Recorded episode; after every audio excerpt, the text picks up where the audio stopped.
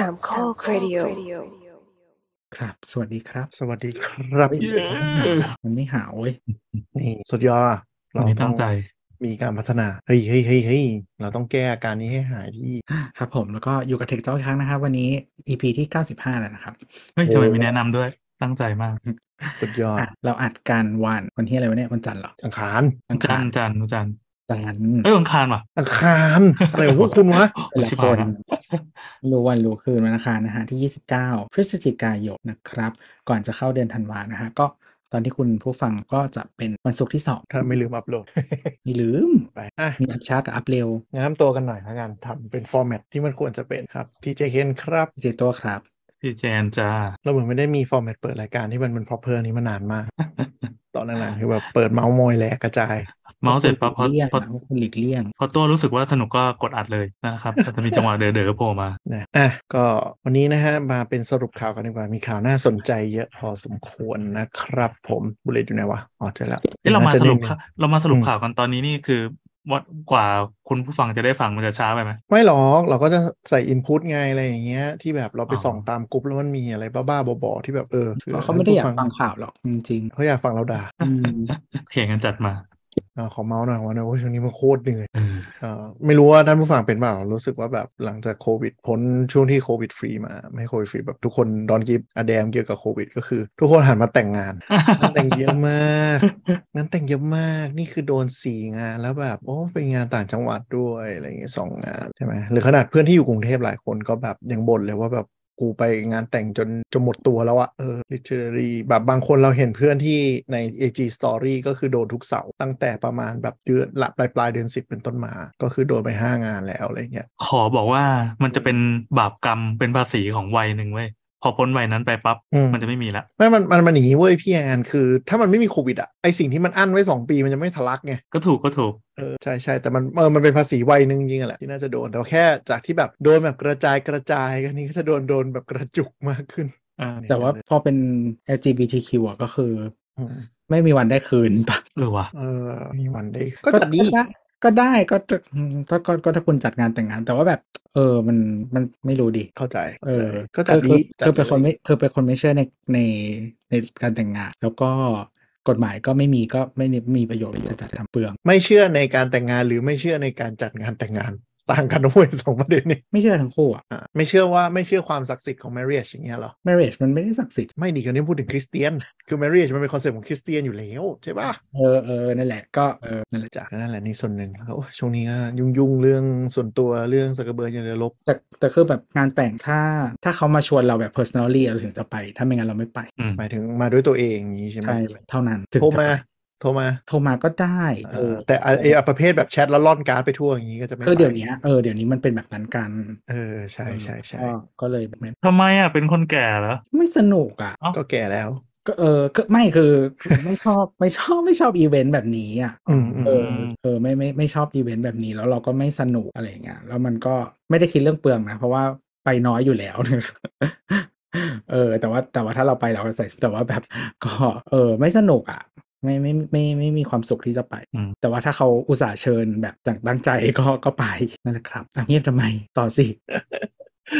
ดูดูแป้งเป็นโทนจริงจังแล้วชิบหายละท่านผู้ฟังเปิดมาอุ้ยต้องมานั่งเจอเลยมีขี้เกียจแป๊บนึงเพียจริงช่วงนี้โอ้ยมีเรื่องคอนโดส่วนตัวอีกทะเลาะกับการทำบงทำแบบโอ้ยหลายอย่างหลายสิ่งสิ่งที่ใช้ไฟฟ้างบบานไปว่าธรรมดาปะก็ธรรมดาแต่ว่ามันจะบานไปเลเวลที่กูเผื่อบานไว้แล้วมันก็บานบวกบานกว่าบานที่ไม่ได้แล้วท่านผู้ชมถามว่าเกี่ยวข้องกันยังไงนะเกี่ยวข้องกับข่าววันนี้นะครับข่าวไหนวะกำลังดูว่ามันโยงยังไงวะอืมไม่ก็จริงๆก็เก็บเงินกะเก็บเงินก้อนนึงว่าจะซื้อดาวรถไฟฟ้าอะไรอย่างนี้โอ้โหมาน่าจะเป็นข่าวใหญ่ที่แบบได้เหรอเฮ้ยแต่ว่าอ่ะข่าวแรกนะคะคือ Tesla เขาเรียกอะไรแง้มทีเซอร์ในการมาเยือนไทยอย่างชัดเจนแล้วนะครับเดือนธันวาคมอันนี้เราเชื่อเราเชื่อว่าคุณผู้ฟังถ้าเกิดว่าฟังมาถึง อี พี นี้ก็คงจะรู้ข่าวนี้กันแล้วล่ะอืมๆๆก็ก็ก็บริษัทมาแล้วอะไรก็มาแล้วตื่นเต้นตรงไหนตื่นเต้นว่ามันจะขายซะทีไงมันก็มีหลายเจ้าใช่ไหมจดไว้ก่อนทิ้งไว้จะเป็นหลักปีสองปีกว่าจะนู่นนี่นั่นอันนี้ก็ถือว่าเราว่าค่อนข้างเร็วนะค่อนข้างเร็วแต่ Tesla มันเป็นบริษัทอย่างนี้แล้วล่ะเวลาไปประเทศไหนมันไปเร็วก็เขามีฐานการผลิตอยู่แล้วอ่ะใช่แล้วเขาก็ไม่คิดจะเซ็นสัญญาดีลงดีลเลอร์ใช่ไหม อย่างถ้าเราเห็นรถไฟฟ้าจีนอื่นๆมันจะต้องแบบวิ่งหาดีลเลอร์นู่นนี่นั่นก่อนเปิดตัวพันธมิตรกว่ากักราคาอีกกว่าจะบอกเล่นนู่นเล่นนี่อะไรอย่างเงี้ยกักราคานี่ก็เอาสูตรมาจากรถญี่ปุ่นนั่นแหละเออใช่คำว่านั้นก็คืออ่ารถจีนเนาะเขาก็ขายแบบเหมือนระบบดีลเลอร์เหมือนเดิมเนี่ยแต่เทสลามันมันจะต่างกันไปก็คือกูขายเองแต่ก็มีบางประเทศนะฮะที่มีดีลเลอร์อย่างจีนเนี่ยมีดีลเลอร์แล้วก็อย่างในยุโรปบางประเทศมีดีลเลอร์แต่เป็นดีลเลอร์ลักษณะแบบให้พาร์ทเนอร์มาทำศูนย์ซ่อมอ่ะนึกออกแล้วก็มีโชว์รูมไม่ได้เป็นลักษณะว่าแบบดีลเลอร์ซื้อรถไปขายเออแต่สามารถมาจองผ่านโชว์รูมนี้ได้นู่นนี่นั่นเป็นพันธมิตรอะไรเงี้ยไม่แน่ใจเขาให้เป็นคอมมิชชั่นหรือเปล่าแต่ถ้ามีใครบอกว่า Tesla ไม่เคยมีดีลเลอร์ทั่วโลกเลยครับไม่จริงคือเวลาเวลาเขาบุกไปประเทศไหนแล้วยอดขายเขาเริ่มสโลว์อ่ะเขาก็เริ่มไป approach โมเดลนี้เหมือนกันคือประมาณว่าถ้ามีเซลล์เอเจนต์ที่เป็นแบบประจำเมืองเมืองนี้ไปขายรับผิดชอบการขายให้อะไรเงี้ยมันก็กระตุ้นยอดขายที่มันเริ่มแบบปลายๆได้หน่อยละเพราะว่าคือไอ้โมเดลไม่มีดีลเลอร์มันทำมาแก้ที่อเมริกาเพราะฉะนั้นถ้าสถานการณ์ประเทศอื่นๆแบบมันอาจจะต่างกันไปก็จะต้องปรับตัวแหละคืออย่างอเมริกาเนี่ยมันเป็นประเทศที่ทำออนไลน์ only ได้ง่ายเพราะการคุ้มครองผู้บริโภคหมายถึงว่าเราออเดอร์รถออนไลน์ปุ๊บอ่ะไม่รับส่งมอบมีการเลื่อนส่งมอบหรือมีปัญหาใดๆเนี่ยมันก็แค่โวยๆเขาก็คืนเงินเลยนึกออกปะแล้วก็รถมามีปัญหาคุณภาพอ่ะก็ให้เขาทำการซ่อมพงซ่อมให้เซอร์วิสมันก็ดีถ้าพอถ้าไม่ดีปุ๊บก็ร้องสคบแป๊บเดียวก็เป็นเรื่องมันก็เลยทำให้คนอเมริกาถ้าสังเกตดูซื้อมาก่อนไม่พอใจเดี๋ยวก็คืนของก็ได้หรือโวยก็ได้มันจะไม่มันจะไม่ค่อยมีเคสแบบบ้านเราอะเนาะที่โดนทิ้งกลางทางอะไรอย่างเงี้ยซึ่งกลายเป็นว่าพอมันเป็นอย่างเงี้ยการเข้าบางประเทศที่การคุ้มครองผู้บริโภคมันไม่ได้ดีอะมันก็ทำให้คนแบบกูไม่กล้าซื้อรถออนไลน์นึกออกปะรถทั้งคันนะเว้ยให้กูลองได้เจอหรือมีดีลเลอร์ต้องรับผิดชอบอะไรดีกว่าไหมซึ่งจริงๆบ้านเรามันก็มีแต่มันก็ไม่เห็นดีเนาะก็ตาดีได้ตาร้ายเสียว่าได้ดีลเลอร์ดีไม่ดีได้แบรนด์ดูแลก็มีผลก็ต้องดูว่าเทสดีลเลอร์บางเจ้าเขาก็อยู่ในวงการมานานเห็นแต่เห็นชื่อก็ก็รู้กันนะก็มีคือเรื่องอะไรนะดีลเลอร์ในในหมู่คนเล่นแบรนด์ด้วยกันเองยังต้องรู้เลยว่าดีลเลอร์ไหนดีไม่ดีถ้าจะไปฝากฝีฝากใครอันนี้มันเดี๋ยวนะอธิบายนิดนึงโครงสร้างการขายรถเมืองไทยมันจะมีสามระดับคือตัวบริษัทแม่อันนี้เป็นตัว global ตัวแบรนด์ Nissan Toyota Honda บาบอขอแตกพวกนี้เป็นระดับ global ก็จะมี direction ของ global มาการเป็นตัว global มาอีกอันนึง level รองลงมาจะเป็นคนที่ดูในประเทศนั้นเป็น let's say แบบ Nissan ไทย Toyota ไทยอะไรอย่างนี้ซึ่ง level เนี้ยมันจะเป็นดูเรื่อง marketing ดูเรื่องการออก product ดูเรื่อง service support อะไรทั้งหมดที่จะ partner กับ dealer แล้วก็ level ล่างสุดจะเป็น dealer บางแบรนด์ level สอง level สามเป็นเจ้าเดียวกันก็มีคือดูทั้งเรื่องการเปิดตัวรุ่นรุ่นนี้นั่นการ service ทั้งหมดเทรนช่างทั้งหมดให้ dealer ก็อาจจะมี dealer network ของตัวเองอยู่ประมาณ สามสิบเปอร์เซ็นต์ แล้วต่างจังหวัดหรือที่เหลือก็จะเป็น local dealer ไปก็สร้างเพราะฉะนั้นมันมี3 3 level ปุ๊บสิ่งที่มันเกิดขึ้นก็คือคุณอาจจะได้ดีลเลอร์ที่โคตรดีเลยแต่แบรนด์เน่าในไทยแล้วยกตัวอย่างเช่นอ่ารถเขาเรียกอะไรรถส่วนบุคคลฟอร์ดในไทยอย่างเงี้ยก็กึ่งกึ่งโดนลอยแพแล้วเฮ้ยแต่ว่ารถกระบะเขาบุกหนักมากเลยนะคือเหมือนเขาตัดตัด personal car ทิ้งปุ๊บเขาก็ไปโฟกัสที่รถกระบะนี่เขาเป็นฮับของ เอแพ็ค มาแต่อันนี้อันนี้ direction ไม่ใช่แค่ในไทยนะน่าจะเป็นในอเมริกาด้วยแล้วก็ในยุโรปด้วยที่อ่าเขาตัดตัดอันที่ไม่ทำกำไรทิ้งให้หมดรถเลอซึ่งเป็นรถจิ๋วเป็นรถจิ๋วรถก็คือไอ้จริงๆตอนนี้เขาเหลือโฟกัสแค่ที่ตลาดอเมริกาแต่ว่ารถเอเป็นกลยุทธ์แบบญี่ปุ่นเออซีดาน เอ บี ซี segment ตัดเกลี้ยงเลยนะตอนนี้ก็เหลือแค่กระบะเหลือแค่สปอร์ตคาร์แล้วก็มัสเซอร์คาร์ใช่ไหมที่เป็นอ่าจริงๆยุโรปจะน่าจะมีฟิสต้าจะยังเหลือโฟกัสกับฟิสต้าฟิสต้าปิดไปแล้วเออฟิสต้าเน่าไปแล้วใช่ป่ะเหลือโฟกัสใช่ไหมจะมีจะมี crossover อยู่อืม crossover พวกพูม่าขายดิบขายดีเหลือเกินเป็นแบบไม่รู้ฟลุกหรือเปล่าแต่ก็แหละแต่จริงๆ Ford Focus Fiesta มันเป็นรถที่ดีมากแต่ว่าด้วยความแบบบริเวณส้นตีนที่ยุโรปจะมี Ford Car ด้วยอีกรุ่นหนึ่ง Ford Car คือ เอ เซค อ่ะอย่างบ้านเรา Subaru อย่างเงี้ยคือคือแบรนด์ที่แบบขายไม่ดีบ้านเราอ่ะบางทีดีลเลอร์จะคือดีลเลอร์บางคนขายด้วยใจรักอ่ะนึกออกป่ะขายแบบกูชอบแบรนด์เนี้ยกูเลยเอาเข้ามาขายอะไรอย่างเงี้ย Subaru ก็จะมีดีลเลอร์บางเจ้าที่ก็ขึ้นชื่อเรื่องแบบช่วยแก้ปัญหาลูกค้าอะไรอย่างนี้แต่ว่าตัวบริษัทแม่ก็ชอบเปิดราคารถมาแบบเอาอยากพี่เปิดราคานี้จะขายอะไรวะไม่มีไม่มีบริษัทที่ที่อยู่ในไทยหมายถึงว่าบริษัทที่ที่ที่ได้สิทธิ์ทำตลาดในไทยเขามาโจสิงคโปร์หรือมาเลยสิงคโปร์ก็นั่นแหละก็อีดีลเลอร์ไทยอยู่มาเลยทำเลยอยู่เอออันนั้นก็เลยทำให้ดีลเลอร์ไทยก็ต้องไปแบบดิ้นรนด้วยตัวเองหรือบางแบรนด์อย่างเช่นบางแบรนด์ที่อย่างเจ้าตลาดโตโยต้าอย่างเงี้ย เราจะรู้ว่าบริษัทแม่โตโยต้าเนี่ยตามเคสเร็วมากแต่ก็จะมีดีลเลอร์ส้นตีนส้นตีนเต็มไปหมดที่มันแบบบางทีมันไม่ได้เป็นปัญหาที่ตัวเจ้าของดีลเลอร์หรอกเป็นที่ช่างเป็นที่อะไรทำให้เวลามันเกิดเรื่องขึ้นมาเนาะยุคนี้ก็มีอะไรออกสรยุทธ์ออกเฟสก็จะได้ผลกว่าไปตามกับกับดีลเลอร์นะก็เป็นอ่ะทีนี้กลับมาที่ Tesla ก็คือคิดว่าเมืองไทยเขาน่าจะมาออนไลน์ only ก่อนเป็นฟอร์แมตที่เขาขายในช่วงต้นได้ดีครับส่วนแต่เหมือนจะมีไม่ไปเอาเงินมาก่อนหมุนๆใช่ก็อ่ะเผื่อใครบอกว่าหุ้ยหู Tesla มาแล้วปลายปีนี้จะเต็มบนถนนยังนะฮะคือเวลาเขาประเทศปัจจุบันเนี่ยที่เป็นพวงมาลัยขวาเนี่ยจองรถตอนนี้ได้ของได้รถอย่างเร็วนะฮะประมาณเดือนสองเดือนสองปีหน้าถึงเดือนห้าปีหน้าแล้วก็เวลา Tesla ไปประเทศไหนเปิดจองปุ๊บก็คือรอรถประมาณ สี่ถึงหก เดือนคือประมาณว่าเออนะกูเก็บค่าจองเอาเงินมาบุญไว้ทำอย่างนี้ทุกประเทศฮะไม่ต้องห่วงเพราะฉะนั้นรถไม่ได้วิ่งเร็วหรอกที่ที่อเมริกาถ้าจองรุ่นที่แบบเพิ่งเปิดตัวจริงๆก็คือสามปีจ้าเงินหมุนเล่นสนุกเลยจ้าก็คนจอง Cybertruck เนาะยังไม่ขึ้น Product Line Production Line มาสักคันเลยเนาะก็นั่นแหละเปิดตัวไปสองปีแล้วมั้งเปิดตัวผมพร้อมโมเดลวาย Tesla กับ Starbucks นะครับธนาคารไม่ต้องไปด้วยTesla เงินสดหมุนไม่เยอะไม่เยอะเท่า Starbucks Starbucks นี่เอาเงินไปดองจริง Apple Apple อีเนี่ยไม่แต่ไม่แต่ว่าไม่ Apple น่ะเงินมันซื้อของ Starbucks กับ Tesla เรายังไม่ได้ซื้อเพราะเพราะว่าเราเอาเงินเข้าไปให้เขาแล้วเรายังไม่ได้แลกเป็นของออกมาใช่ปะเออคืออย่าง Starbucks นี่คือแบงค์นะแบงค์จริงๆเป็นแบงค์เลยนะฮะแต่ไม่จ่ายดอกเบี้ยนะจ๊ะบ้านเราก็และบิดไอ้นี่อ๋อบ้านเรานึกออกแล้วบ้านเราที่ร่ำรวยมากอันนี้คือนี่เว้ยบัตรเติมเงินฟู้ดคอร์ทของอะไรอ่ะถ้าถ้าใหญ่ที่สุดในบ้านเรานะฮะก็คือ Tesco ครับบัตรเติมเงินฟู้ดคอร์ทโลตัสครับจะมีเจ้าเจ้าเดียว manage ทั้งหมดแล้วคุณรู้เปล่าว่ามีเงินเติมเงินเติมเหลือทิ้งก้นบัตรที่คนไม่ไม่ไม่แบบไม่เคลมไม่มาเคลมคืนน่ะหลักประมาณต่ำกว่าสิบบาทจำนวนหลายล้านบาทนี่คือทิ้งเลยเหรอก็คือเหมือนตังฟรีเลยเหรอก็ใช่ตังฟรีแต่ว่าเอ่อเขาต้องมีเกิดกฎมันมีกฎแหละเกินกี่เดือนถึงจะลิฟต์คืนได้มันมีกฎมีกฎแต่ว่ามันมันก็มี expire คือยึดเงินลูกค้าได้อย่างงี้ใช่ไหมคือพี่จะคืนยังไงอะนั่นดินั่นดิก็ก็หมายความว่ามันต้องมีวิธีเคลียร์อะไรบางอย่างคือจริงๆมันมีความสนุกนิดนึงก็คือไอ้ไอ้ไอ้เงินที่เติมเข้าไปในบัตรพวกนี้ ตามหลักอยู่ที่หน่วยงานที่กำกับอย่างเช่นเงินเติมเงินมือถือของกสทช.เนี่ยครับเทลโคไม่มีสิทธิ์ลิฟต์เงินคุณเลย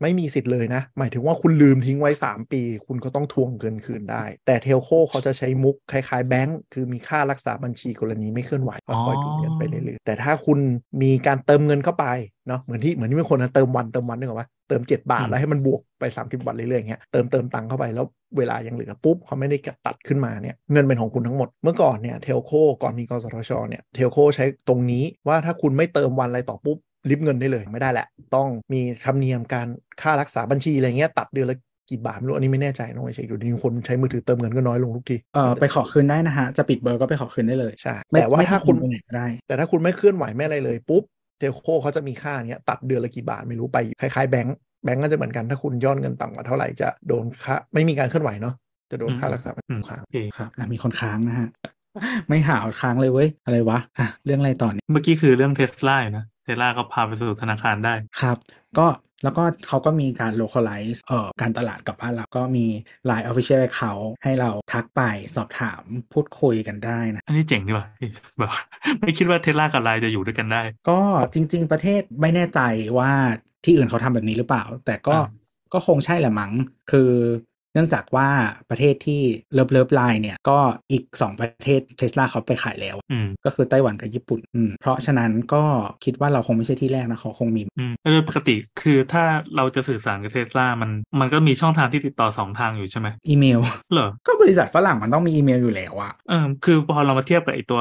ของ Great Wall ที่ตอนนั้นมันเปิดตัว Good Cat อะแล้วทุกคนก็ต้องโหลด อี เอฟ เนี่ยไปเพื่อไปคุยกับมันเพื่อสะสมแต้มแล้วมันก็มีระบบ community อยู่ในนั้นนะมีโพสต์ข่าวใช่ๆเราโหลดมาก็ก็หนุกดีตอนที่ไปกดจองเล่นๆตอนที่ยังไม่เสียตังค์อ่ะแต่ตอนนั้นมันคือยังไม่มีตัวเลือกอะไรเลยไงแล้วก็แบบเออโอเคมี Good Cat เปิดตัวไว้ก็กดเข้าไปมีคนเข้าไปไปโชว์รูปตัวเองไปเซลฟี่ในโชว์รูมอะไรเงี้ยเยอะมากแสดงความรักกับรถอืมมีเล่นเกมไหมน่าจะมีนะแต่คือเราใช้ได้สักแป๊บนึงแล้วแม่งรำคาญลบแล้วอืมความเจ๊กไงมีเล่นเกม เออใช่ใช่ซูเปอร์แอปเฉยเลยอ่ะแต่กับ Tesla นี่ก็คือมี ไลน์ ที่กลับมาละครับไลน์ ไลน์ Official Account นะฮะแล้วก็แต่ว่ากดๆไปมันเหมือนเป็นภาษาอังกฤษเป็นหลักมั้งคิดว่านะยังไม่ทำอะไรเลยยังยังไม่ได้เริ่มพูดมั้งอ่าแล้วก็มันจริงๆมันจะมีก็คือรูปรูปที่ปล่อยทีสออกมาเนาะเป็นเป็นคำภาษาไทยแล้วแล้วก็จะมีบางภาพที่เป็นเอ่อเป็นภาษาไทยครับแต่ว่าจะมีคลิปอันนึงที่ต้องพิมพ์ว่าอะไรวะ Tesla แบบไลฟ์สไตล์หรืออะไรสักอย่างมันมันมีมันเป็น rich menu ให้กดเลย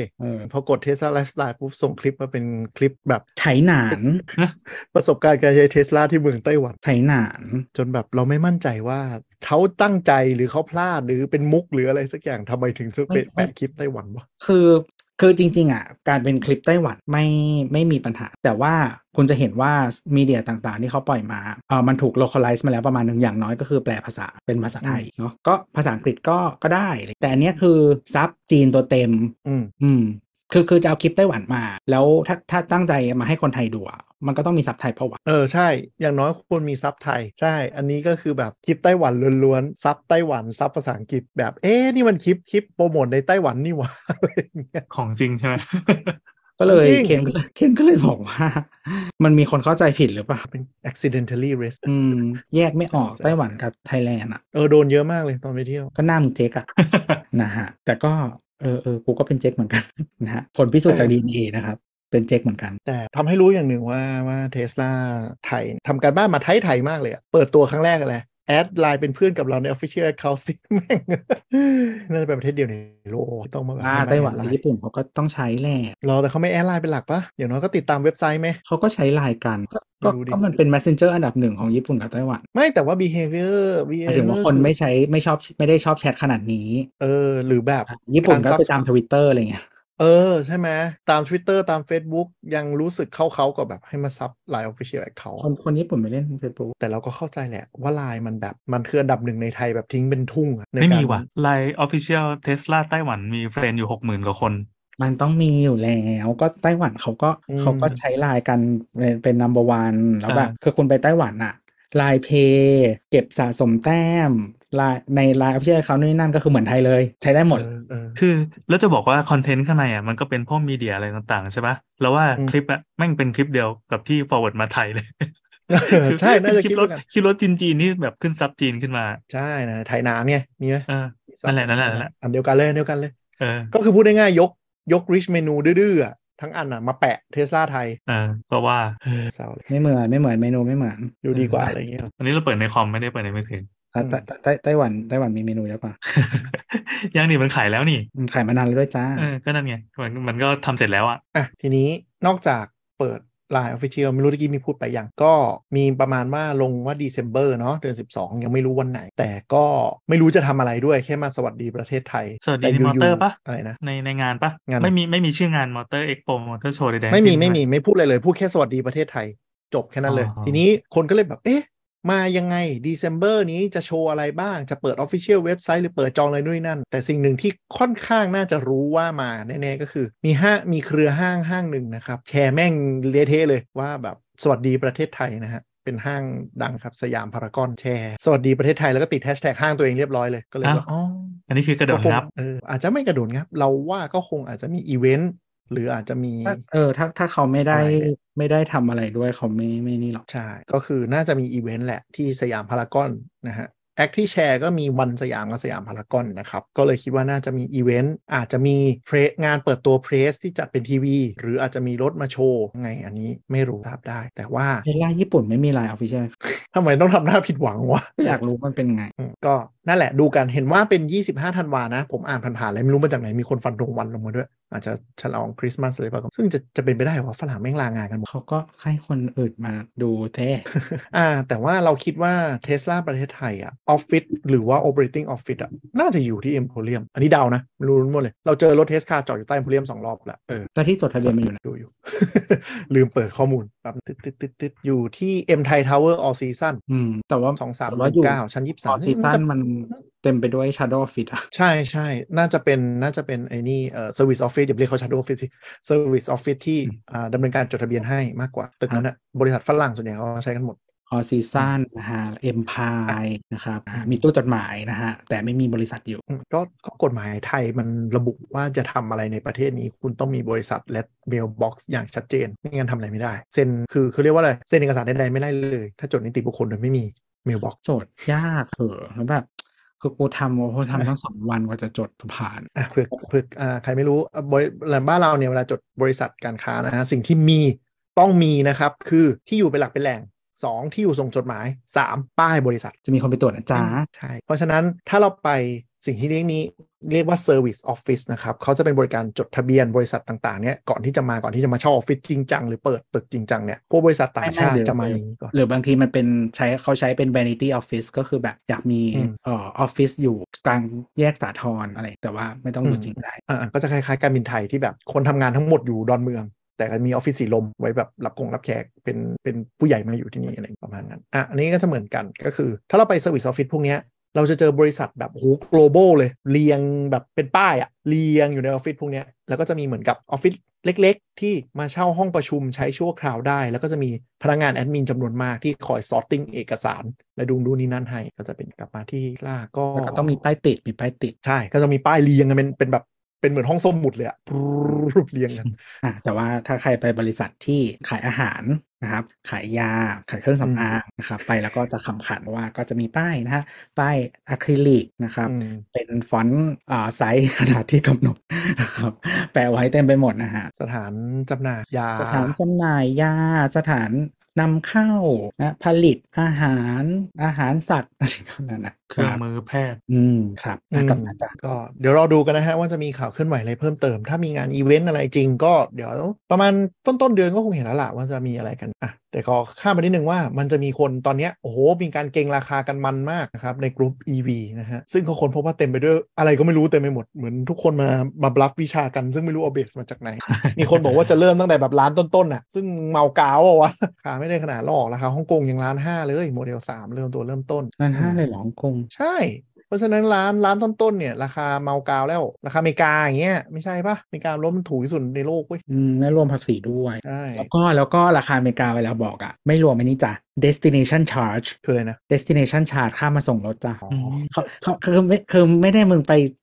ถึงเลิกที่ศูนย์แล้วก็ขับรถออกมานะต้องเสียตังค์นะที่รถเขามาส่งแต่เขาจะมาส่งเป็น pick up center นะของ Tesla คือไม่มีไม่มีไม่มีโชว์รูมไม่มีดีลเลอร์แต่กูมี pick up center pick up center ตรงนี้มีหน้าที่อะไรก็คือก็ไปรับรถวันที่เขานัดหมายตรวจสภาพรถอะไรกันเรียบร้อยเสร็จบางรัฐกฎหมายห้ามนะครับต้องขับไปรัฐข้างๆใช่เอ่อบางรัฐห้ามจำหน่ายรถตรงต้องผ่านระบบดีลเลอร์เพราะฉะนั้นเขาก็เนี่ยมันจะมีหลายคนขับรถข้ามรัฐเพื่อไปเอารถกันเยอะมากครับทีนี้ถามว่าราคา Tesla ในไทยน่าจะประมาณไหนอ๋อเสียเคนฟันธงไม่ถึงกับฟันธงหรอกแต่เดาเดาละกันว่าโมเดลสามไม่ถึงสองตัวเริ่มต้นนะตัวเริ่มต้นเดาประมาณกันเราต้องว่าไต้หวันบอกอะไรนะเราต้องเทียบกับราคาไต้หวันเราเทียบราคาออสเตรเลียกับสิงคโปร์เอ้ยสิงสิงคโปร์ไม่ได้สิออสเตรเลียน่าจะได้ออสเตรเลียดูมีเหตุผลสุดหรือเปล่าอ่าไม่เทียบสิงคโปร์ไว้เนี่ยคือเทียบเป็นซีลิ่งคือมึงไม่มีทางขายรถแพงกว่าสิงคโปร์อ๋อ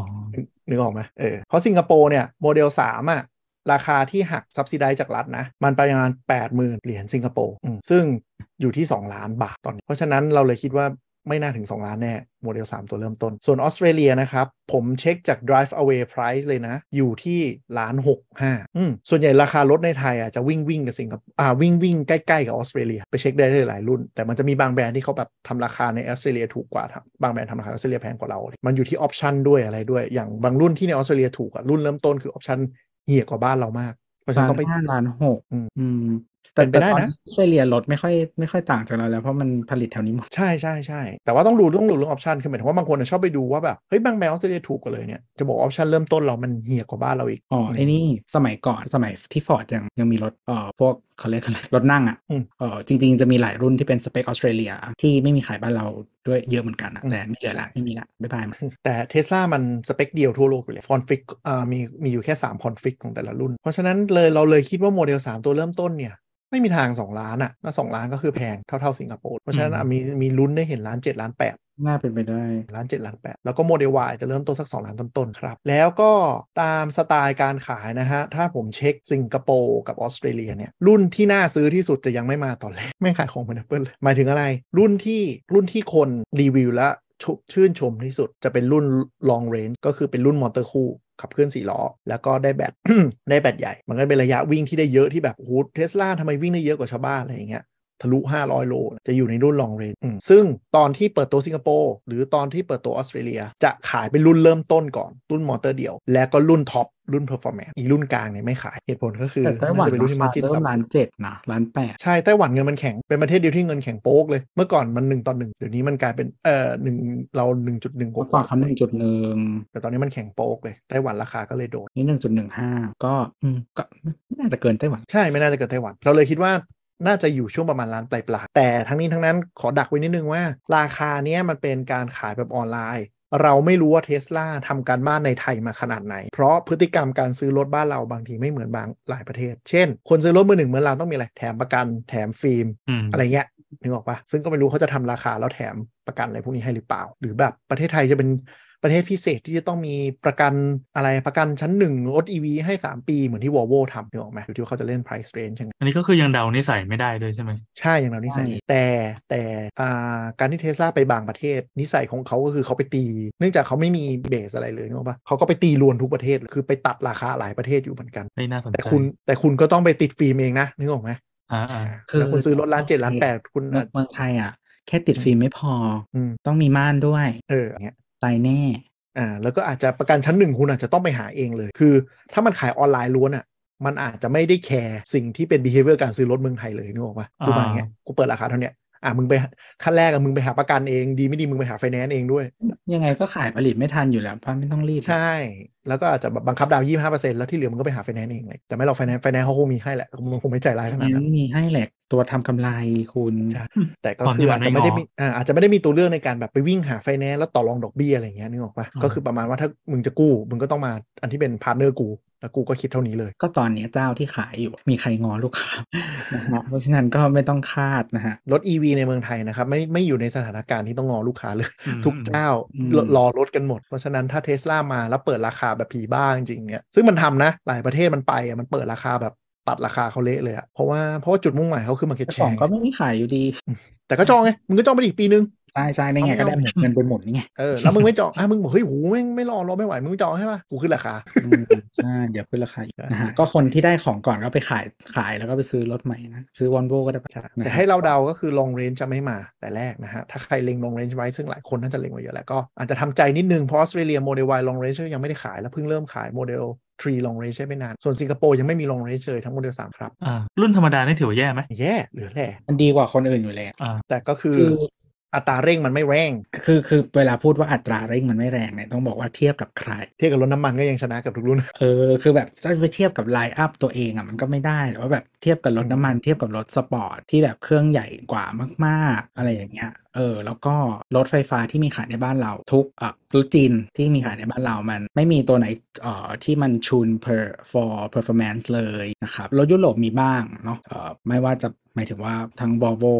Audi หรือว่าเอ่อ Porsche อะไรเงี้ยมันก็เล่น performance บ้างแต่ว่าแบบรถจีนไม่มีเลยรถจีนจะมี บี วาย ดี ที่พอไหวอัตราเร่งแต่ว่าตัวอื่นๆก็ไม่ได้ไม่ได้อลังการก็อย่าง Model สามนะครับตัวเริ่มตัวเริ่มต้นระยะวิ่งนะครับ ดับเบิลยู แอล ที พี นะอยู่ที่สี่ร้อยเก้าสิบเอ็ดกิโลเมตรท็อปสปีดได้สองร้อยยี่สิบห้ากิโลเมตรต่อชั่วโมงอัตราเร่งศูนย์ถึงร้อยอยู่ที่ หกจุดหนึ่ง วิก็โคตรเร็วแล้วอ่ะสำหรับรถขับเล่นแต่ถ้าคุณไปโมเดลสาม long range อย่างเงี้ยระยะทางวิ่งจากสี่ร้อยเก้าสิบเอ็ดกิโลเนี่ยขยับเป็นหกร้อยโลท็อปสปีดสองร้อยสามสิบสามกิโลเมตรต่อชั่วโมงอัตราเร่งนะครับ สี่จุดสี่ วิ สี่จุดสี่ วิเร็วพอกับรถสปอร์ตเอาทำเพื่ออะไรวะมันถ้าคุณไปรุ่นท็อปนะครับรุ่นมันรุ่นท็อปนะฮะ performance นะครับอ่าระยะทางจะลดลงจากหกร้อยโลเหลือที่ห้าร้อยสี่สิบเจ็ดโลท็อปสปีดขึ้นไปเป็นที่สองร้อยหกสิบเอ็ดกิโลเมตรต่อชั่วโมงอัตราเร่งนะฮะ สามจุดสาม โอ้โห สามจุดสาม วิก็คือยังไม่ทันตดยังไม่หายมึงไปแล้วอันนี้รถขิงเลยนี่หว่าใช่ performance ก็คือรถขิงแล้วก็แต่ว่า performance น่ะทุกอย่างที่เป็นฮาร์ดแวร์นะครับยกเว้นล้อแม็กนะเหมือน long range ทั้งหมดเลยมีแค่แม็กที่ไม่เหมือนอ๋อมีอาจจะมีจุกๆจิกๆเป็นของแต่งมากกว่าเช่นเบรกเป็นรุ่นท็อปสปอยเลอร์ติดไฟเบอร์คาร์บอนให้อะไรอย่างเงี้ยเป็นของแต่งซะส่วนใหญ่เพราะฉะนั้นบางคนบางคนก็คือเขาเลยซื้อ long range ก่อนแล้วไม่สะใจหรือเก็บเงินได้มันปลดล็อกในรถได้ให้กลายเป็นรุ่น performance ได้ซึ่งคนที่อยู่ในประเทศที่ถนนเหียกหน่อยเขาไม่อยากได้แม็กยี่สิบนิ้วในรุ่น performance ด้วยเขาอยากได้แม็กสิบเก้าในรุ่น long range แล้วก็ซื้ออัปเกรดเอาก็มีคนได้ก็ลองดูอันนี้โมเดลสามโมเดล Y นะฮะส่วนโมเดล X โมเดล S ใครที่สนใจก็ไปทำกันบ้านเองเพราะผมไม่มีปัญญาซื้ออยู่แล้วก็เลยไม่ได้ใส่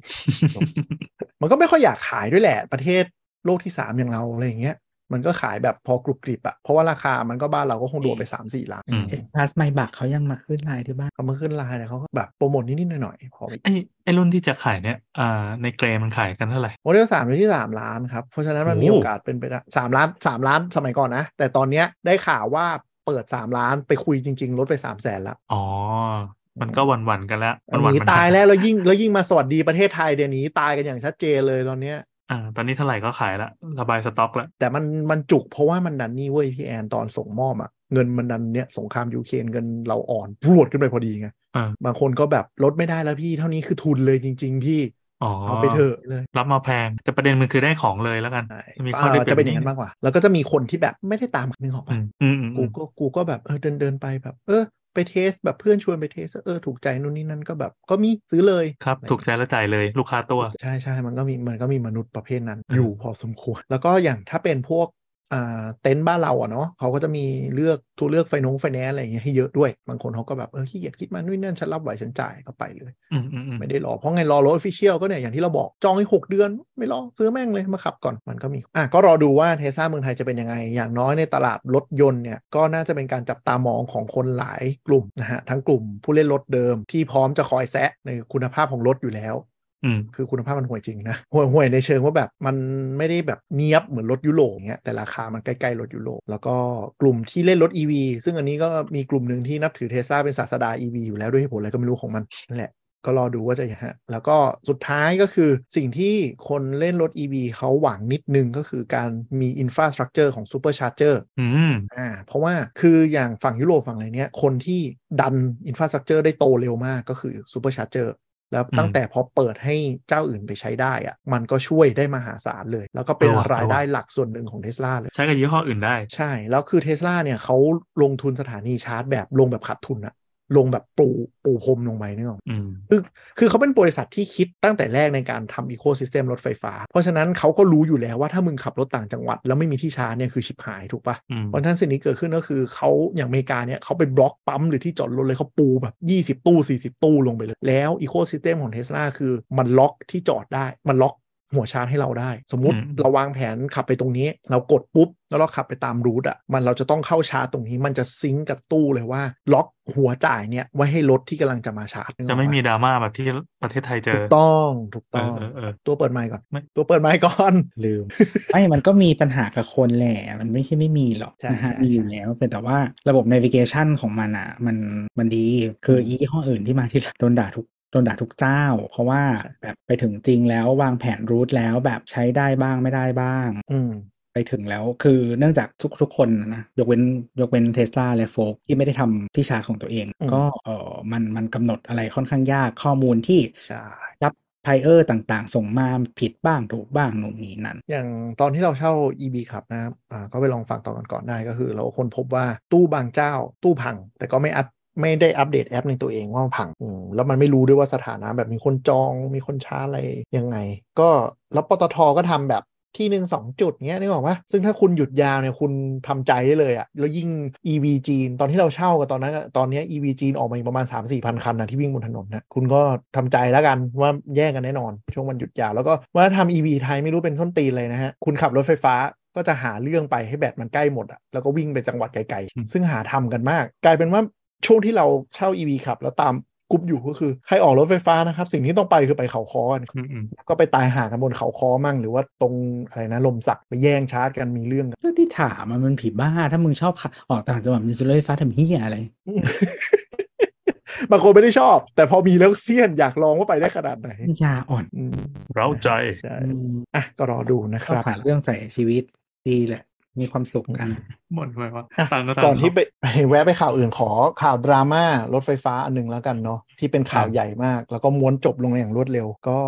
อ่ะโอร่ากู๊ดแคทอีกแล้วคันที่ชนรู้สึกจะเป็นกู๊ดแคท จี ที หนึ่งคันกับกู๊ดแคทธรรมดาคันหนึ่งนะฮะ จี ที ด้วยเหรอเพิ่งมาเองนะหรือเปล่าคุณสังเกตอาจจะเข้าใจผิดฮะนิดนึงแต่เป็นแต่เป็นโอร่าทั้งคู่ก็มีอุบัติเหตุนะครับชนเข้ากับเคสหนึ่งเป็นเหมือนที่กั้นขอบถนนอีกเคสหนึ่งเป็นไม้หมอนรองจอดถอยรถชนปุ๊บอ่าแบตที่อยู่ใต้ท้องเครื่องนะฮะฝาครอบแบตระเบิดให้ระเบิดมันแหกออกมา เห็นแบตข้างในครับก็เข้าศูนย์ศูนย์ก็บอกว่าค่าซ่อมทั้งหมดนะครับหกแสนครับก็เคลมประกันครับประกันบอกเกินทุนประกันครับเจ็ดสิบเปอร์เซ็นต์ขอคืนทุนแล้วก็เอารถมาเลยครับคนก็เลยช็อกว่าแบบมันเกินเจ็ดสิบเปอร์เซ็นต์ของทุนประกันเหรอเกินหกแสนมันลดมาราคาเท่าไหร่ลดมาล้านนิดๆปีปีแรกมาปุ๊บเกินทุนประกัน คือเนี่ยอ่ะคือขับขับไปเรื่อยๆอ่ะทุนประกันไอ้นี่ใช่ไหมมันจะไหลลงเรื่อยๆอยู่แล้วเออแต่ว่าแบบปีแรกมาคือมันครอบคลุมราคารถก็ เจ็ดสิบเปอร์เซ็นต์ ของเอ้ยไม่เอ่อจะ เจ็ดสิบถึงแปดสิบเปอร์เซ็นต์ ของราคารถทุนประกันเคลมครับก็ประกันบอกว่าไม่ซ่อมครับเอาตังไปแล้วเอารถมาครับเอาซากรถมากูไปชำแหละขายดีกว่าไม่คุ้มซ่อมชำแหละได้ซึ่งรู้เด้อทุกคนก็งงว่ามึงชนแค่เนี้ยฝาเปิดแค่นี้ตีเคมแบตทั้งลูกเลยเหรอครับทางศูนย์ก็ยืนยันว่าต้องคืนจ้าไม่สนสิ้นจนเป็นเรื่องนะฮะออกสรยุทธ์ด้วยนะครับพอออกสรยุทธ์ปุ๊บท่าทีบริษัทแม่เปลี่ยนเลย ก็ส่งโหวิศวกรหลักของ Great Wall Motor ลงมาดูนะครับแล้วก็ทีมผู้ใหญ่ลงมาดูเลยแล้วก็ประกาศว่าเคสที่เกิดขึ้นสองเคสแล้วเหมือนจะมีเคสที่สามด้วยเนี่ยให้เคลมทั้งหมดแล้วก็ซ่อมแค่อะไหล่ฝาครอบแบตได้แบตไม่มีปัญหาปกติก็ไม่รู้เหตุผลว่ามันเกิดอะไรทำไมตอนแรกสูบไม่ทำอย่างนี้หรือเป็น direction ยังไงเพราะศูนย์ก็อ้างว่าเป็น direction จาก Great Wall ว่าอุบัติเหตุที่เกี่ยวข้องกับแบตทั้งหมดไม่ให้ซ่อมให้เคลมเปลี่ยนทั้งหมดเอ๊ะเหมือนที่อ่านมาสักที่หนึ่งไม่แน่ใจว่าว่าเดี๋ยวเคนจะพูดว่าเขาบอกว่ามันดันไม่มีโนว์ฮาวในประเทศไทยอ่าต้องส่งรถไปอะไรอย่างงี้ป่ะอะไรแบบนั้นอะไรแบบยังไม่ได้เทรนช่างแป๊บนึงคือคือคนขายยังไม่คิดว่ามึงจะชนกันเร็วขนาดนี้เลยเหรอคนไทยแล้วก็มารัวๆเลยนะกูกำลังเทรนช่างไม่แต่ก็มันเป็นความคือคือคือมันเป็นความผิดเราใช่ไหมที่เราแบบนึกออกประเทศนี้ไปขับขี่ได้ง่ายไปอ่ะอย่างเคสแรกที่ชนที่เป็นทางกั้นถนนในหมู่บ้านอ่ะก็คือยอมรับว่ามันชนมุมนั้นยากมากเลยนะแต่เข้าใจว่าเขาถอยหลบรถสวนเลยเลยสักอย่างมันก็เลยพุ่งมีรถสวนมาพอถอยปั๊บก็เลยหลังไปเบียดซื้อมันเป็นเหมือนเป็นขอบฟุตบาทแต่อันนี้มันจะเป็นแท่งดุ้นขึ้นมาเฉยๆเขาเข้าไปในท่ายากแหละก็เคสนี้พอเข้าใจยากพอเข้าใจได้แล้วก็ชนในตำมุมที่แบบโคตรสวยนิดนึงเพราะจริงๆมันมีสเกิร์ตอยู่รอบๆนึกออกปะส่วนเคสจริงๆเราเคยรายงานเคสแรกสุดไปเลยก็คือขอนไม้ขอนขอนไม้พุ่งตกมาบนถนนอันนั้นแม่งสุดวิสัยจริงๆด้วยอ่ะส่วนเคสที่สามกับเคสที่สองในเคสที่เกิดติดๆกันเนี่ยก็คือเข้าใจว่าถอยในลานจอดรถแล้วคนเนี้ยอันนี้เขาคุยเขาลือกันในคลับนะพอเจ้าตัวก็คือลบทุกอย่างที่หมดเลยหลังจากที่บริษัทแม่ติดต่อมาว่าจะมาดูแลเคสนี้ให้นะครับเขาลือกันว่าก็คือเป็นคนประเภทถอยรถแบบเหยียบคันเร่งไปเรื่อยๆจนล้อหลังชนที่จอดแล้วก็หยุดอ่ะแล้วแต่เนื่องจากคือเวลาเราถอยเราถอยรถถอยเข้าสองเราเราควรจะดูระยะรถด้วยตาและไล่ไล่เบรกถูกปะแต่มันมีคนบางประเภทก็คือเข้าสองรถด้วยการแบบถอยเข้าไปเลยอ่ะแล้วให้ล้อมันชนไม้หมอนปุ๊กถือว่าจอดสำเร็จซึ่งเข้าใจว่าเคสเนี้ยอีรถไฟฟ้าเนี่ยอัตราเร่งมันสูงเพราะฉะนั้นพอมันไหลไปปุ๊บมันโดนล้อมันไม่หยุดมันปีนข้ามไปเลยดันขึ้นไปอ่ามันดันขึ้นไปปุ๊บใต้ท้องก็เลยโดนโป้งถ้าจอดที่เดอะมอลล์เมื่อวานก็คือลงไปเจอเจอน้ำคลอง อันนี้คือยังไม่ชินตีนปะเป็นไปได้แล้วก็แล้วก็พอเราไปดูในกรุ๊ปที่เขาเมามอยกันนะมันมีคนจอดรถด้วยวิธีแบบนี้เยอะจริงๆเว้ยไม่เลียเบรกเลยคือปล่อยไหลเพราะว่าเนื่องจากเราเราไม่รู้ว่าคนนี้เขาเปิดวันเพดอลหรือเปล่านึกออกปะคือปกติรถน้ำมันก็คือเราก็ยกเบรกแล้วก็ปล่อยไหลแล้วเอาขาประคองเบรกเรื่อยๆเพราะมันจะไหลไหลถอยเข้าไปใช่ป่ะแต่เข้าใจว่าถ้าใช้วันเพดอลอ่ะอาจจะต้องกดคันเร่งถอยหลังด้วยแล้วอาจจะกดแบบถอยโดยไม่ได้แบบไม่ได้แบบกะหยุดอ่ะกดแล้วก็ให้ชนตึกแล้วเราก็จะปล่อยคันเร่งปรากฏว่าพอมันตึกปุ๊บมันอาจจะแบบวืดลอยข้ามไปเลยบางทีมันเซนซิทีฟสมมติมันกระแทกปึ๊กแล้วก็เท้าเหยียบลงไปปีนใช่อาจจะเป็นอย่างนั้นก็เป็นไปได้อะไรเงี้ยแต่เจ้าตัวก็ไม่มาพูดละหลังจากที่บริษัทแม่จะรับผิดชอบทั้งหมดนะก็ลบทุกอย่างทิ้งหมดเลยแล้วก็ฝ่าย พี อาร์ Great Wall Motor ก็ส่งอีเมล พี อาร์ ส่งทุกสำนักข่าวในประเทศไทยที่เขาจะนึกได้ข่าวบันเทิงแม่งยังส่งเลยอ่ะ เพราะน่าจะลามจริงเพราะมันออกสรยุทธ์อ่ะเราเข้าใจว่ามันคงกระทบยอดจองเวลาเราถอดเราถอนเลยนะบ้าเปล่ารถชนทีหกแสนอย่างเงี้ยปึกเดียวน่าจะกระทบ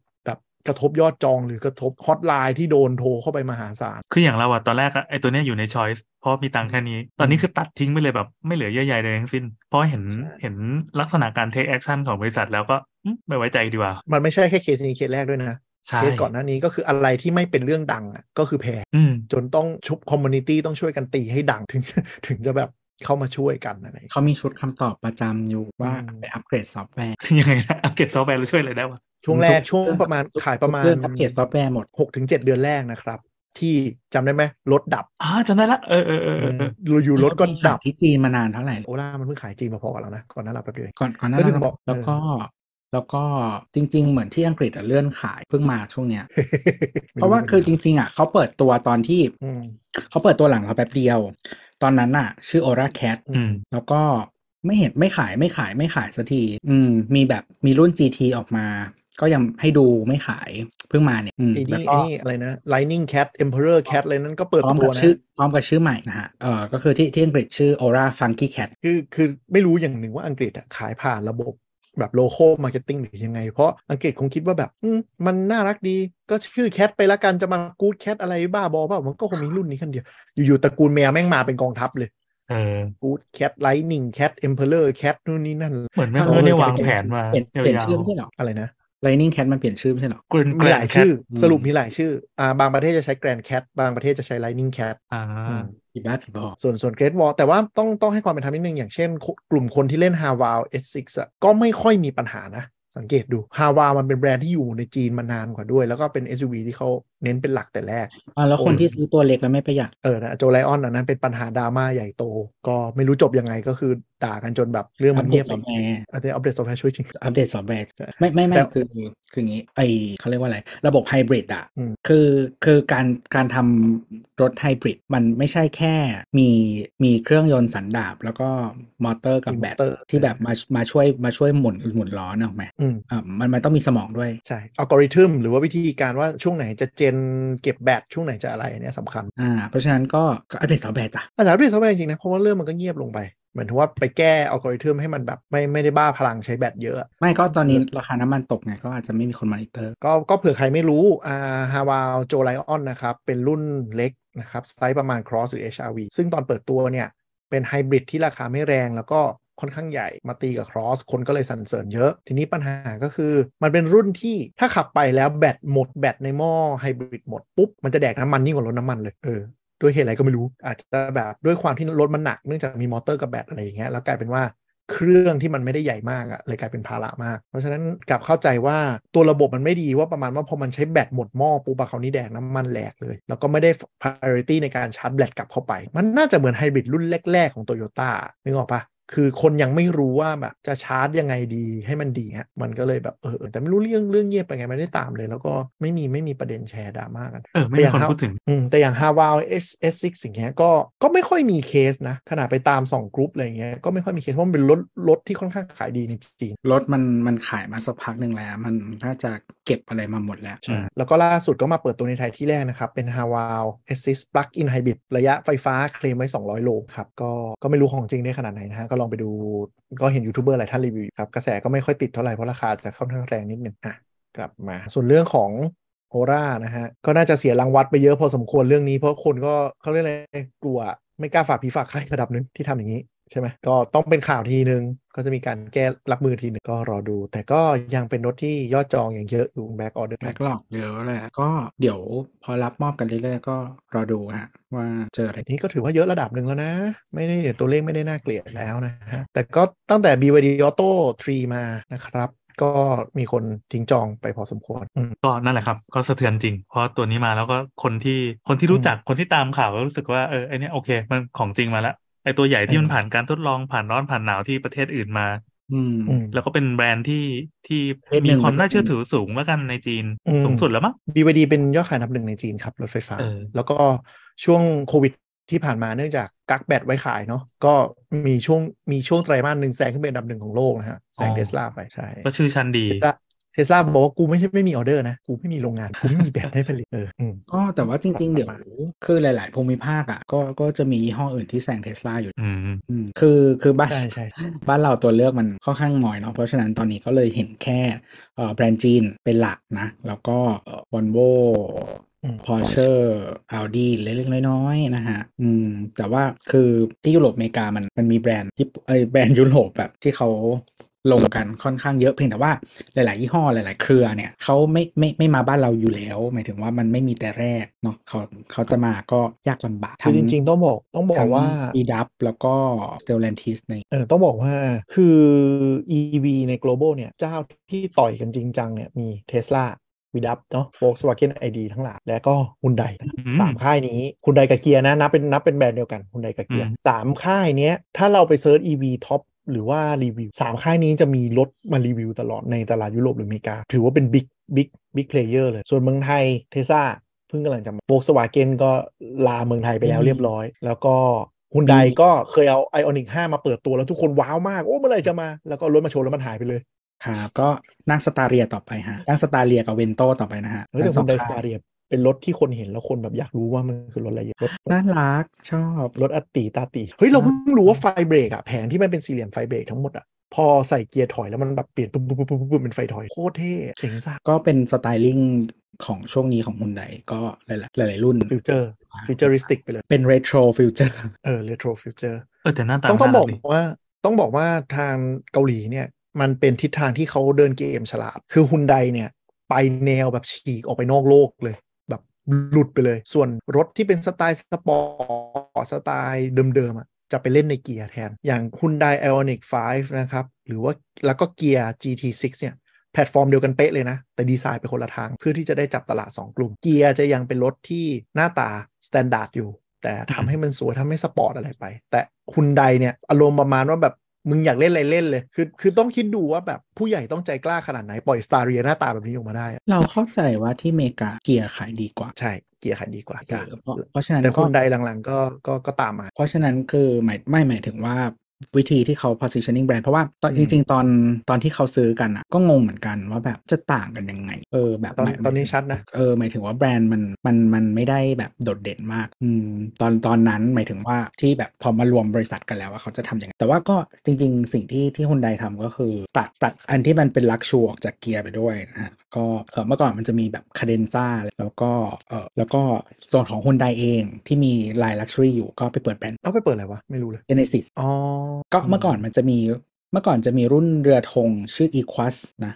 Genesis Equus ก็แล้วตอนนี้ก็น่าจะกลายเป็น G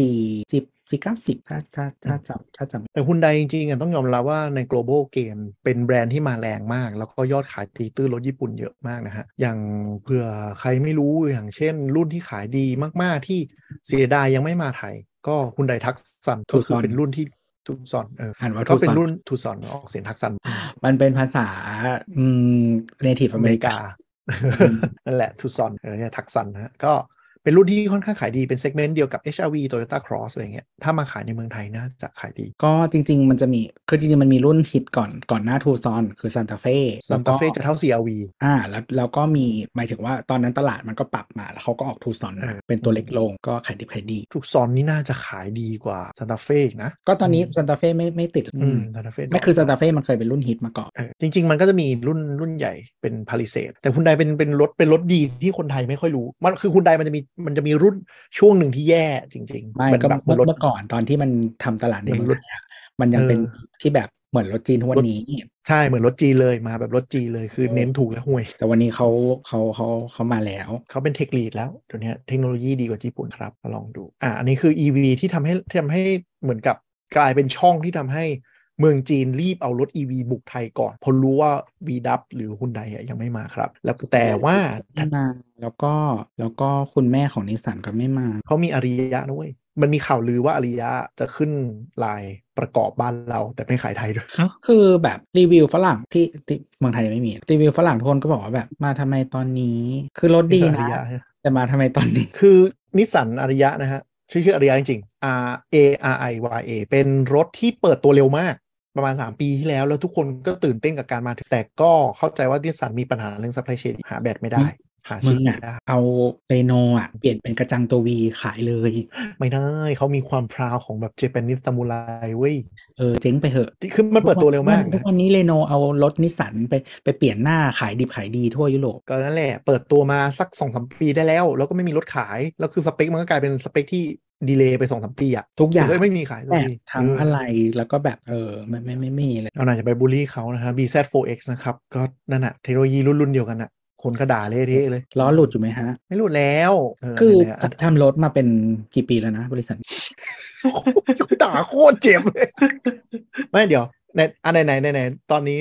เราอัปเดตข่าวเรื่องวงการรถไปเลยแล้วกันคือเผื่อใครไม่รู้ไอ้ บี แซด โฟร์ เอ็กซ์ เนาะที่มาเปิดตัวเมืองไทยอย่างอลังการเนี่ยปีนี้จะมีให้จองสามสิบคันนะฮะเห็นว่ายอดจองทะลุ สองพันห้าร้อย แล้วเกินเกินเกินเกินเกินไม่ใช่หรอสามเกินเกินสามสิบเกินสามสิบแต่ว่าแต่ว่าไม่เยอะมากสามสิบคันรู้สึกจะเดลิเวอร์ภายในทันปีนี้แต่ว่าล็อตล็อตแรกรู้สึกกับ สองพัน คันแต่ทยอยส่งปีหน้าอันที่เราได้ยินนะทีนี้ปัญหาก็คือ ดี แซด โฟร์ เอ็กซ์ เนี่ยเป็นรถ Toyota ที่เปิดตัวมาสเปคไม่ได้ดิวเดย์อะไรนู่นนั่นแต่ว่าที่มาเมืองไทยอ่ะพอเริ่มได้รีวิวอ่ะก็ได้รับการชื่นชมว่าเป็นรถที่ดีตามสไตล์ Toyota ทำนู่นนั่น Subaru ทำให้เขา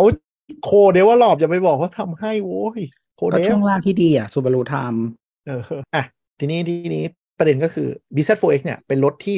ขายในอเมริกาก่อนขายไปได้ประมาณหมื่นกว่าคันมั้งอเมริกาแคนาดาเออมีปัญหาคือยังไม่ได้เกิดเคสบนถนนจริงนะมีปัญหาคือล้อหลุดทางเทคนิคเชียนโตโยต้าเจอว่าขับขับไปล้อจะหลุดโดยแล้วช่วงแรกก็คือประกาศวีคอมมหาศาลว่าจะมีมีความเสี่ยงอย่างนี้เกิดขึ้นให้หยุดใช้รถช่วงแรกก็คือให้เดี๋ยวจะมีรถสำรองไปให้ใช้ก่อนนู่นนั่นจนกว่าจะหาเจอสุดท้ายใช้เวลาวิสเกตนานมากเกือบสองเดือนมั้งจนเจอสาเหตุแล้วแล้วก็เรียกรถทั้งหมดนะครับกลับไปขันน็อตล้อใหม่แล้วก็เปลี่ยนสเปคน็อตล้อใหม่เพื่อให้ได้นะโดยการแถลงข่าวนะครับบอกว่าที่ล้อหลุดอ่ะเนื่องจากไม่คิดว่ารถไฟฟ้าอัตราเร่งมันจะเยอะขนาดก็เลยไม่ได้เผื่อน็อตล้อที่มันล็อกแน่นกว่ารถปกติที่ขายอะไรวะอะไรวะวะอะไรวะวะเหตุผลอะไรวะมากเหตุผลก็คืองงอ่ะบริษัทรถยนต์ระดับหนึ่งของโลกก็คือเนี่ยเหตุผลอย่างหนึ่งเลยที่ทำให้การเข้าสู่ อี วี ของ Toyota มันช้าเพราะว่าคนทำงานก็ยังไม่รู้เลยว่ารถไฟฟ้าคุณสมบัติเด่นมันคืออะไรนึกออกปะคือแบบคือทำทำรถมาบริษัทมีเกือบร้อยปีทำรถมาตั้งนานล้อหลุดแล้วคือแบบไม่ได้เกี่ยวกับไม่ได้เกี่ยวกับแบตไม่ได้เกี่ยวกับ drive train ไม่ได้เกี่ยวไม่ได้เกี่ยวกับของใหม่เลยรถมันต้องมีล้ออยู่แล้วล้อหลุดล้อหลุดอ่ะแบบเฮ้ยเอาจริงเหรอคือมึงผลิตรถยังไงให้เสียงล้อหลุดวะเออแล้วเหตุผลที่แบบที่ที่แก้จริงๆก็คือแบบเออไม่คิดว่ารถมันจะแบบมันจะแรงอ่ะก็เลยไม่ได้เผื่อน็อตล้อให้เบอร์ใหญ่นึกออกปะก็เลยเรียกมาเปลี่ยนน็อตล้อให้ใหญ่ขึ้นแล้วก็จบไม่หรอกคือรถรถรถคุณอ่ะรถรถคุณอ่ะคือแบบจุดขายสำคัญที่สุดอ่ะคือทนเว้ยคือ reliability เว้ยคือคือคือแบรนด์คุณ stands for reliability เว้ยอ่าใช่ใช่แบรนด์เจ้าตลาดเนาะเมืองไทยที่เขาเรียกกันคือทั่วทั่วโลกอ่ะ Toyota มัน stands for สิ่งว่ามันแบบทนคุ้มค่าแล้วก็เชื่อถือได้อืมครับแต่เราเราเราไปหาเว็บข่าวต่างประเทศแล้วToyota ใช้เวลาทั้งหมดสี่เดือนนะครับไม่ใช่สองเดือนที่ผมบอกสี่เดือนนะครับในการแก้ปัญหาไม่ใช่แก้ปัญหาในการพบเจอว่าล้อกูหลุดเป็นอะไรกันแน่เพราะอะไรต้องแก้ตรงไหนซึ่งซึ่งดีแล้วมันยังไม่เกิดการหลุดจริงอันนี้คือหลุดในแลบปะใช่ใช่ใช่ผมว่ารถเทสในแลบในแลบไม่คือถ้าหลุดจริงต้องมีคนตายใช่อันนี้ถึงตายก็ตายแต่ก็โดนล้อมาจนทุกวันนี้นะครับแล้วโดนล้อด้วยว่าเหตุผลที่มันล้อหลุดคือกูไม่คิดว่ารถมันแรงแล้วรถมึงไม่ได้แรงด้วยเออรถไม่ได้แรงด้วยใช่ถ้าถ้ามันสลับเทสลาดิกลัวมันหลุดกลางถนนไปแล้วอ่ะคือคือมอเตอร์อัตราเร่งที่มึงเซตมาไม่ได้แรงด้วยค่ะให้เครดิตว่าอย่างน้อยก็เจอก่อนที่จะมีเคสจริงๆแต่ก็มีความงงนิดนึงว่าแบบสี่เดือนในการค้นหารถรถไฮบริดที่มึงขายแรงกว่าอีกเข้าใจว่ารถมันแรงและน้ำหนักมันเยอะเพราะฉะนั้นแรงกระทำลงล้อเนี่ยมันน่าจะมากกว่ารถที่ Toyota เคยทำทั้งหมดเลยก็เนี่ยเป็นสิ่งที่เวลาที่เวลาที่คู่แข่งที่มาเทคโนโลยีแบบก้าวกระโดดมากๆมาก็คือตัวเองก็ไม่เข้าใจและไม่ได้อินและไม่คิดว่ามันทำได้นึกออกปะจนตัวเองก็ต้องกลับคำพูดในการมาเข้าตลาดรถไฟฟ้าอย่างตั้งใจเพราะรู้แล้วว่าถ้าไม่เข้าอ่ะตายแน่นอนคือจริงๆ Tesla ไม่ได้มันไม่ได้มีอะไรที่แบบไอ้นี่กว่าคนอื่นขนาดนั้นไม่คือเขาคือเขามีคีย์เทคโนโลยีแบบมอเตอร์กับแบตมีมีใช่แต่ว่ามันไม่ได้แบบคือเอ่อจากตอนที่โพลสตาร์ทำตอนที่โพลสตาร์ทำมาก็คือ Tesla มันดีกว่าหลายอย่างหมายถึงว่าในแง่ของแบบความเขาเรียกว่าอะไรการการใช้พลังงานมีประสิทธิภาพนู่นนี่นั่นการเซตเซตที่มันเพราะมันทำมาหลายปีแล้วนะเออแต่แบบคือ Tesla มันไม่ได้ดีกว่าแบบห้าปีอ่ะเออแบบให้สักสองปีอ่ะอะไรอย่างนั้นอ่ะมันจะมีช่วงที่ผลิตโมเดลสามใหม่ๆอ่ะช่วงที่ เอส เอ็กซ์ อะไรพวกนั้นพวกช่วงยังขายโมเดล S อยู่เป็นหลักเทคโนโลยีมันก้าวกระโดดเป็นหลักห้าปีแต่พอคนมันก็พูดง่ายๆซื้อรถมาผ่าแล้ว reverse engine เทคโนโลยี อี วี ก็วิ่งไล่ตามอย่างรวดเร็วคือต้องยอมรับว่าตอนนั้น Tesla มันนำจริงๆตอนที่ผลิต mass production model S ได้ครั้งแรกทั้งเรื่องเทคโนโลยีแบตกับแต่แต่ด้วยคือเขาเรียกอะไรด้วยข้อจำกัดหลายๆของอย่างของ Tesla จริงๆทุกทุกวันนี้ Tesla ยังไม่เคยมีแบบโมเดลเชนจริงๆใช่เออยังไม่มีโมเดลเชนจริงๆเลยแล้วก็สื่อเขาถามอยู่ว่าจะมีเมื่อไหร่แล้วก็คาดเดาไม่ได้ด้วยมีมีนี่โรสเตอร์ซึ่งก็ไม่รู้จะผลิตออกมาหรือเปล่าผมใช่แต่ก็ไม่รู้จะผลิตหรือเปล่าเพราะว่าตอนนี้โปรดักชันไลน์ทั้ง เอส เอ็กซ์ เอ่อ ทรี วาย ก็คือล้นจนแบบกูไม่รู้จะขึ้นโปรดักต์ไหนแล้วเออCybertruck ก็โดนดอง Tesla Semi ไม่น่าจะได้ขายแล้วมั้งเออ Tesla Semi ที่เป็นรถบรรทุกก็โดนดองนะฮะ Pepsi ก็ด่าพ่ออยู่ทุกวันนะครับก็คือมันมีข่าวใช่ Pepsi มั้งเออหรือหรือ ดี เอช แอล นี่แหละจองห้าสิบคันแล้วแบบจะส่งมอบภายในปีสองพันยี่สิบเอ็ด สองอะไรเงี้ยก็ก็ ไม่มีก็อ้างว่าโควิดเขาไปซื้อรีเวียนแล้วจ้ะเออจนบางแบรนด์ก็ไปลองดูรีเวียนเป็นลองมาเทสแล้วเลยคือ Amazon น่ะลงทุนในรีเวียนแล้วก็ซื้อรถรีเวียนด้วยแต่ว่า Amazon ไม่ได้ซื้อแค่รีเวียน Amazon มีใครมีขายกูซื้อหมดประหยัดได้จริงไงเพราะเขาใช้พลังงานมหาศาลในการส่งของใช่แล้วแล้วจริงๆคิดว่าเขาไม่เชื่อเขาไม่เชื่อด้วยว่าทุกคนจะอยู่รอดฉันว่าหรือดีไม่ดี Amazon อาจจะกลายเป็นคนมาทำ commercial อี วี เองก็ได้เพราะยังไงเขาก็คุ้มอ่ะเขามีสเกลครับผมอ่ะข่าวล่าตอนนี้ครับ Lancia กลับมาเป็นแบรนด์ อี วี only เชี่ยจริงป่ะเนี่ยเออคนแบรนด์อิตาเลียนของบ้านเราอาจจะไม่ค่อยแต่ถ้าใครเป็นคนรักรถนะฮะ Lancia จะเป็นยุคนึงที่โด่งดังในการทำรถแรลลี่นะครับยุคโคตรเท่ก็จริงๆ Lancia เป็นเหมือนแบรนด์แบรนด์รถแรงของ Fiat อืมไปเสิร์ชดูนะฮะ Lancia Delta ครับหน้าตาเหมือนเหมือน Civic แมงสาบบ้านเราจริงๆช่วงก่อนหน้าเนี่ย Fiat มีเงินไว้มีมีอยู่แป๊บเดียวอ่ะมีอยู่แป๊บเดียวรวมรวมกับ Chrysler ละเจ๊งเลยนะฮะนะแล้วก็สุดท้ายก็เลยต้องมารวมกับอ่า Peugeot Citroën นะก็เลยเป็น Stellantis ทุนนะก็เขย่าพอร์ตหลายปีแล้วเกินมึงเขย่านานแล้วเกินนะแบรนด์เยอะจัดต้องแก้กันไปแบรนด์ยุโรปยุโรปตอนนี้ก็ดิ้นล้นแบรนด์ซับไอแบรนด์ลองๆลงมาเนี่ยเหนื่อยกันหมดก็แต่ไม่แต่ว่าคือคือฝั่งฝั่งฝรั่งเศสอ่ะเขาสตรองอยู่แล้วอีพวกที่โดนเขย่าทิ้งอ่ะคืออิตาลีกับอเมริกาอืมเพื่อลองไปเซิร์ชรูปนะฮะ Lancia ถ้าเซิร์ชในนิว Lancia อี วี ก็ได้จะเปิดตัวคอนเซปต์คาร์มาด้วยซึ่งแอบสแตรกมากเลยว่ะไปดูที่เป็นข่าวนะครับอย่าไปเซิร์ชอย่าไปเซิร์ชLancia อี วี คือจะพูดไงดีวะอันที่เป็นข่าวที่มันมีเปิดตัวและเรนเดอร์ของมันนะเพราะว่าถ้าไปเซิร์ชว่า Lancia อี วี มันจะมีคนแบบเอา Lancia Delta มาทำเป็น mock up อี วี เต็มไปหมดซึ่งอันนั้นไม่ใช่ใช่ก็อันอันที่เปิดมาแล้วดูเหมือนยานอวกาศนะครับที่มันดูหลุดมาเลยนั่นแหละนั่นแหละคอนเซ็ปต์ครับที่จะกลับแล้วก็มีอีกหลายแบรนด์นะที่จะขุดแบรนด์ที่เป็น performance มาเปิดตัวเป็น อี วี กันอย่างอ่าชัดที่ทำได้สำเร็จก็มี Volvo เนาะใช้ Polestarมาทำเป็น V ตัวท็อปของตัวเองก็แยกแยกแยกแบรนด์เออแยกแบรนด์แยกแบรนด์เลยเมื่อก่อนก็ถ้าใครไม่ค่อยคุ้นกับ Volvo ก็ Polestar ก็เหมือน M Division นะหรือว่า เอ เอ็ม จี เอ เอ็ม จี ประมาณของของ Mercedes กับเอ่อ บี เอ็ม ดับเบิลยู ใช่ครับก็อ่ะส่วนตะกี้เราเราติดไปเรื่อง อี วี ในไทยเป็นยังไงเนาะก็จะเป็น อี วี ในไทยจะเต็มไปด้วยจีนบุกมาแล้วก็ค่อนข้างชัดแล้วว่า Benz กับ บี เอ็ม นะครับจะให้ไทยเป็นฮับการผลิต อี วีอย่างน้อยส่งในประเทศที่เป็นพวงมาลัยขวาค่อนข้างชัดเจนเลยแล้วก็ต้องยอมรับอย่างหนึ่งว่าถึงแม้เราจะรู้สึกว่าอุตสาหกรรมมันซบเซาขนาดไหนแต่ต่างประเทศค่อนข้างยอมรับอุตสาหกรรมการประกอบรถยนต์โดยเฉพาะ อี วี โดยที่จะให้ไทยมาเป็นฮับการผลิตนิสสันเอ่ยเบนซ์เอ่ย บี เอ็ม เอ่ยแล้วก็ทางค่ายจีนต่างๆก็มั่นหมายแล้วว่าจะให้ไทยเป็นฮับการผลิตพวงมาลัยขวาค่ายที่ไม่มีรถจะขายครับไม่ต้องไปพูดถึงแค่ไหนค่ายแรกแต่ไทยจะเป็นฮับการผลิตจริงถึงถึงแม้ว่าตอนแรกเราจะมีข่าวเนาะเชิงว่าจะไปมาเลหรืออินโดอินโดมีแร่นู่นนี่นั่นอะไรคันเนี้ยมันอาจจะเป็นแนวโน้มว่าอินโดจะเป็นแค่โรงงานแร่โรงงานผลิตแบตโรงงานผลิตพลังแหเออก็ได้นี่ว่ะคือมาเลอ่ะเขาก็บิวจริงๆเขาพยายามบิวจากตามรถมาหลายปีแล้วแหละอืมนะนานเป็นสิบสิบปีแล้วก็จริงๆเขาก็ได้ไปหลายโรงงานมีหลายๆเจ้าย้ายไปนะอย่างวันโวเนี่ยก็ย้ายไปนะครับแล้วก็มีแบรนด์ที่มาฮิตช่วงบ้านเราช่วงนี้นะเอ่อ Peugeot นะครับหรือว่า Subaru เองเนาะก็ผลิตที่มาเลเซียแต่ว่าอืมเทียบสเกลแล้วมันก็ยังห่างห่างไกลทั้งในแง่ของบุคลากรซัพพลายเชนอะไรส่วนใหญ่มาเลมาเลที่เขาไปก็คือจะเป็น Hyundai กับ Volvo อะไรเงี้ยที่เขามองว่าเมืองไทยมันไม่ได้เป็นตลาด Hyundai ก็ไม่ครบลาย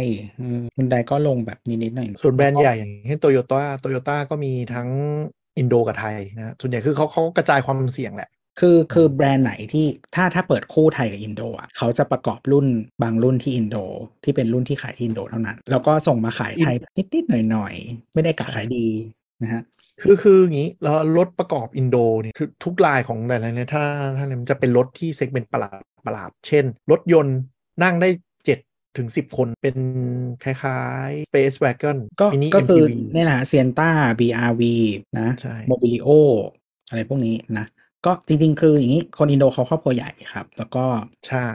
กำลังซื้อไม่มากนักนะครับแต่ว่าอยากไปไหนไปกันเป็นครอบครัวนะครับเพราะฉะนั้นเขาจะรถที่ขายดีที่สุดนะครับอย่างบ้านเราเซกเมนต์มันคือรถรถรถเก๋งซาลูนอ่าพีเซกอะไรแบบเนี้ยบ้านบ้านเขาก็คือแบบเจ็ดที่นั่งที่มันเล็กที่สุดเท่าที่จะเล็กได้อ่ะอันนี้มินิ เอ็ม พี วี อย่างเงี้ยก็คือไปดู Suzuki เอ พี วี อะไรเงี้ยซึ่งก็จะเป็นรถที่นั่งได้เยอะแต่เครื่องเล็กและออปชั่นน้อยคือถูกที่สุดที่จะยัดครอบครัวลงไปได้ใช่ก็คือคนเจ็ดเจ็ดที่นั่งที่ที่เล็กที่สุดที่จะเล็กได้นั่นแหละก็คือทุกแบรนด์คือต้องหันต้นทุนกันเพื่อทำให้รถเจ็ดที่นั่งเกิดขึ้นได้ก็อย่างเช่น Honda บี อาร์ วี อย่างเงี้ยเนาะก็เห็นว่าแบบเออมันจะแบบ เฮ้ยเครื่องมันก็เล็กมันยัดกันเข้าไปได้ยังไงวะอะไรอย่างเงี้ยซึ่งมาขายเมืองไทยก็ไม่ได้ประสบความสำเร็จเท่าไหร่ บี แอล วี อ่ะประกอบที่นี่แต่ว่า Mobilio อ่ะที่นู่นเพราะ Mobilio อ่ะคือสำหรับที่นู่นเลยเพราะว่า Mobilio คือแบบไม่ได้ไม่ได้ยกสูงด้วยเนาะเป็นแบบนั่งเหมือนคล้ายๆรถแวนเล็กอะไรอย่างเงี้ยเขาจะเป็นเซกเมนต์ที่ค่อนข้างเฉพาะแต่ว่าเขาประกอบที่อินโดเนี่ยเขาไม่ได้ขายที่อินโดเขาจะขายประเทศแบบประมาณนี้กำลังพัฒนาหลายๆประเทศเลยที่ที่ค่อนข้างอยากได้รถใหญ่แต่ว่าฐานะยังไม่ได้เยอะอย่างเงี้ย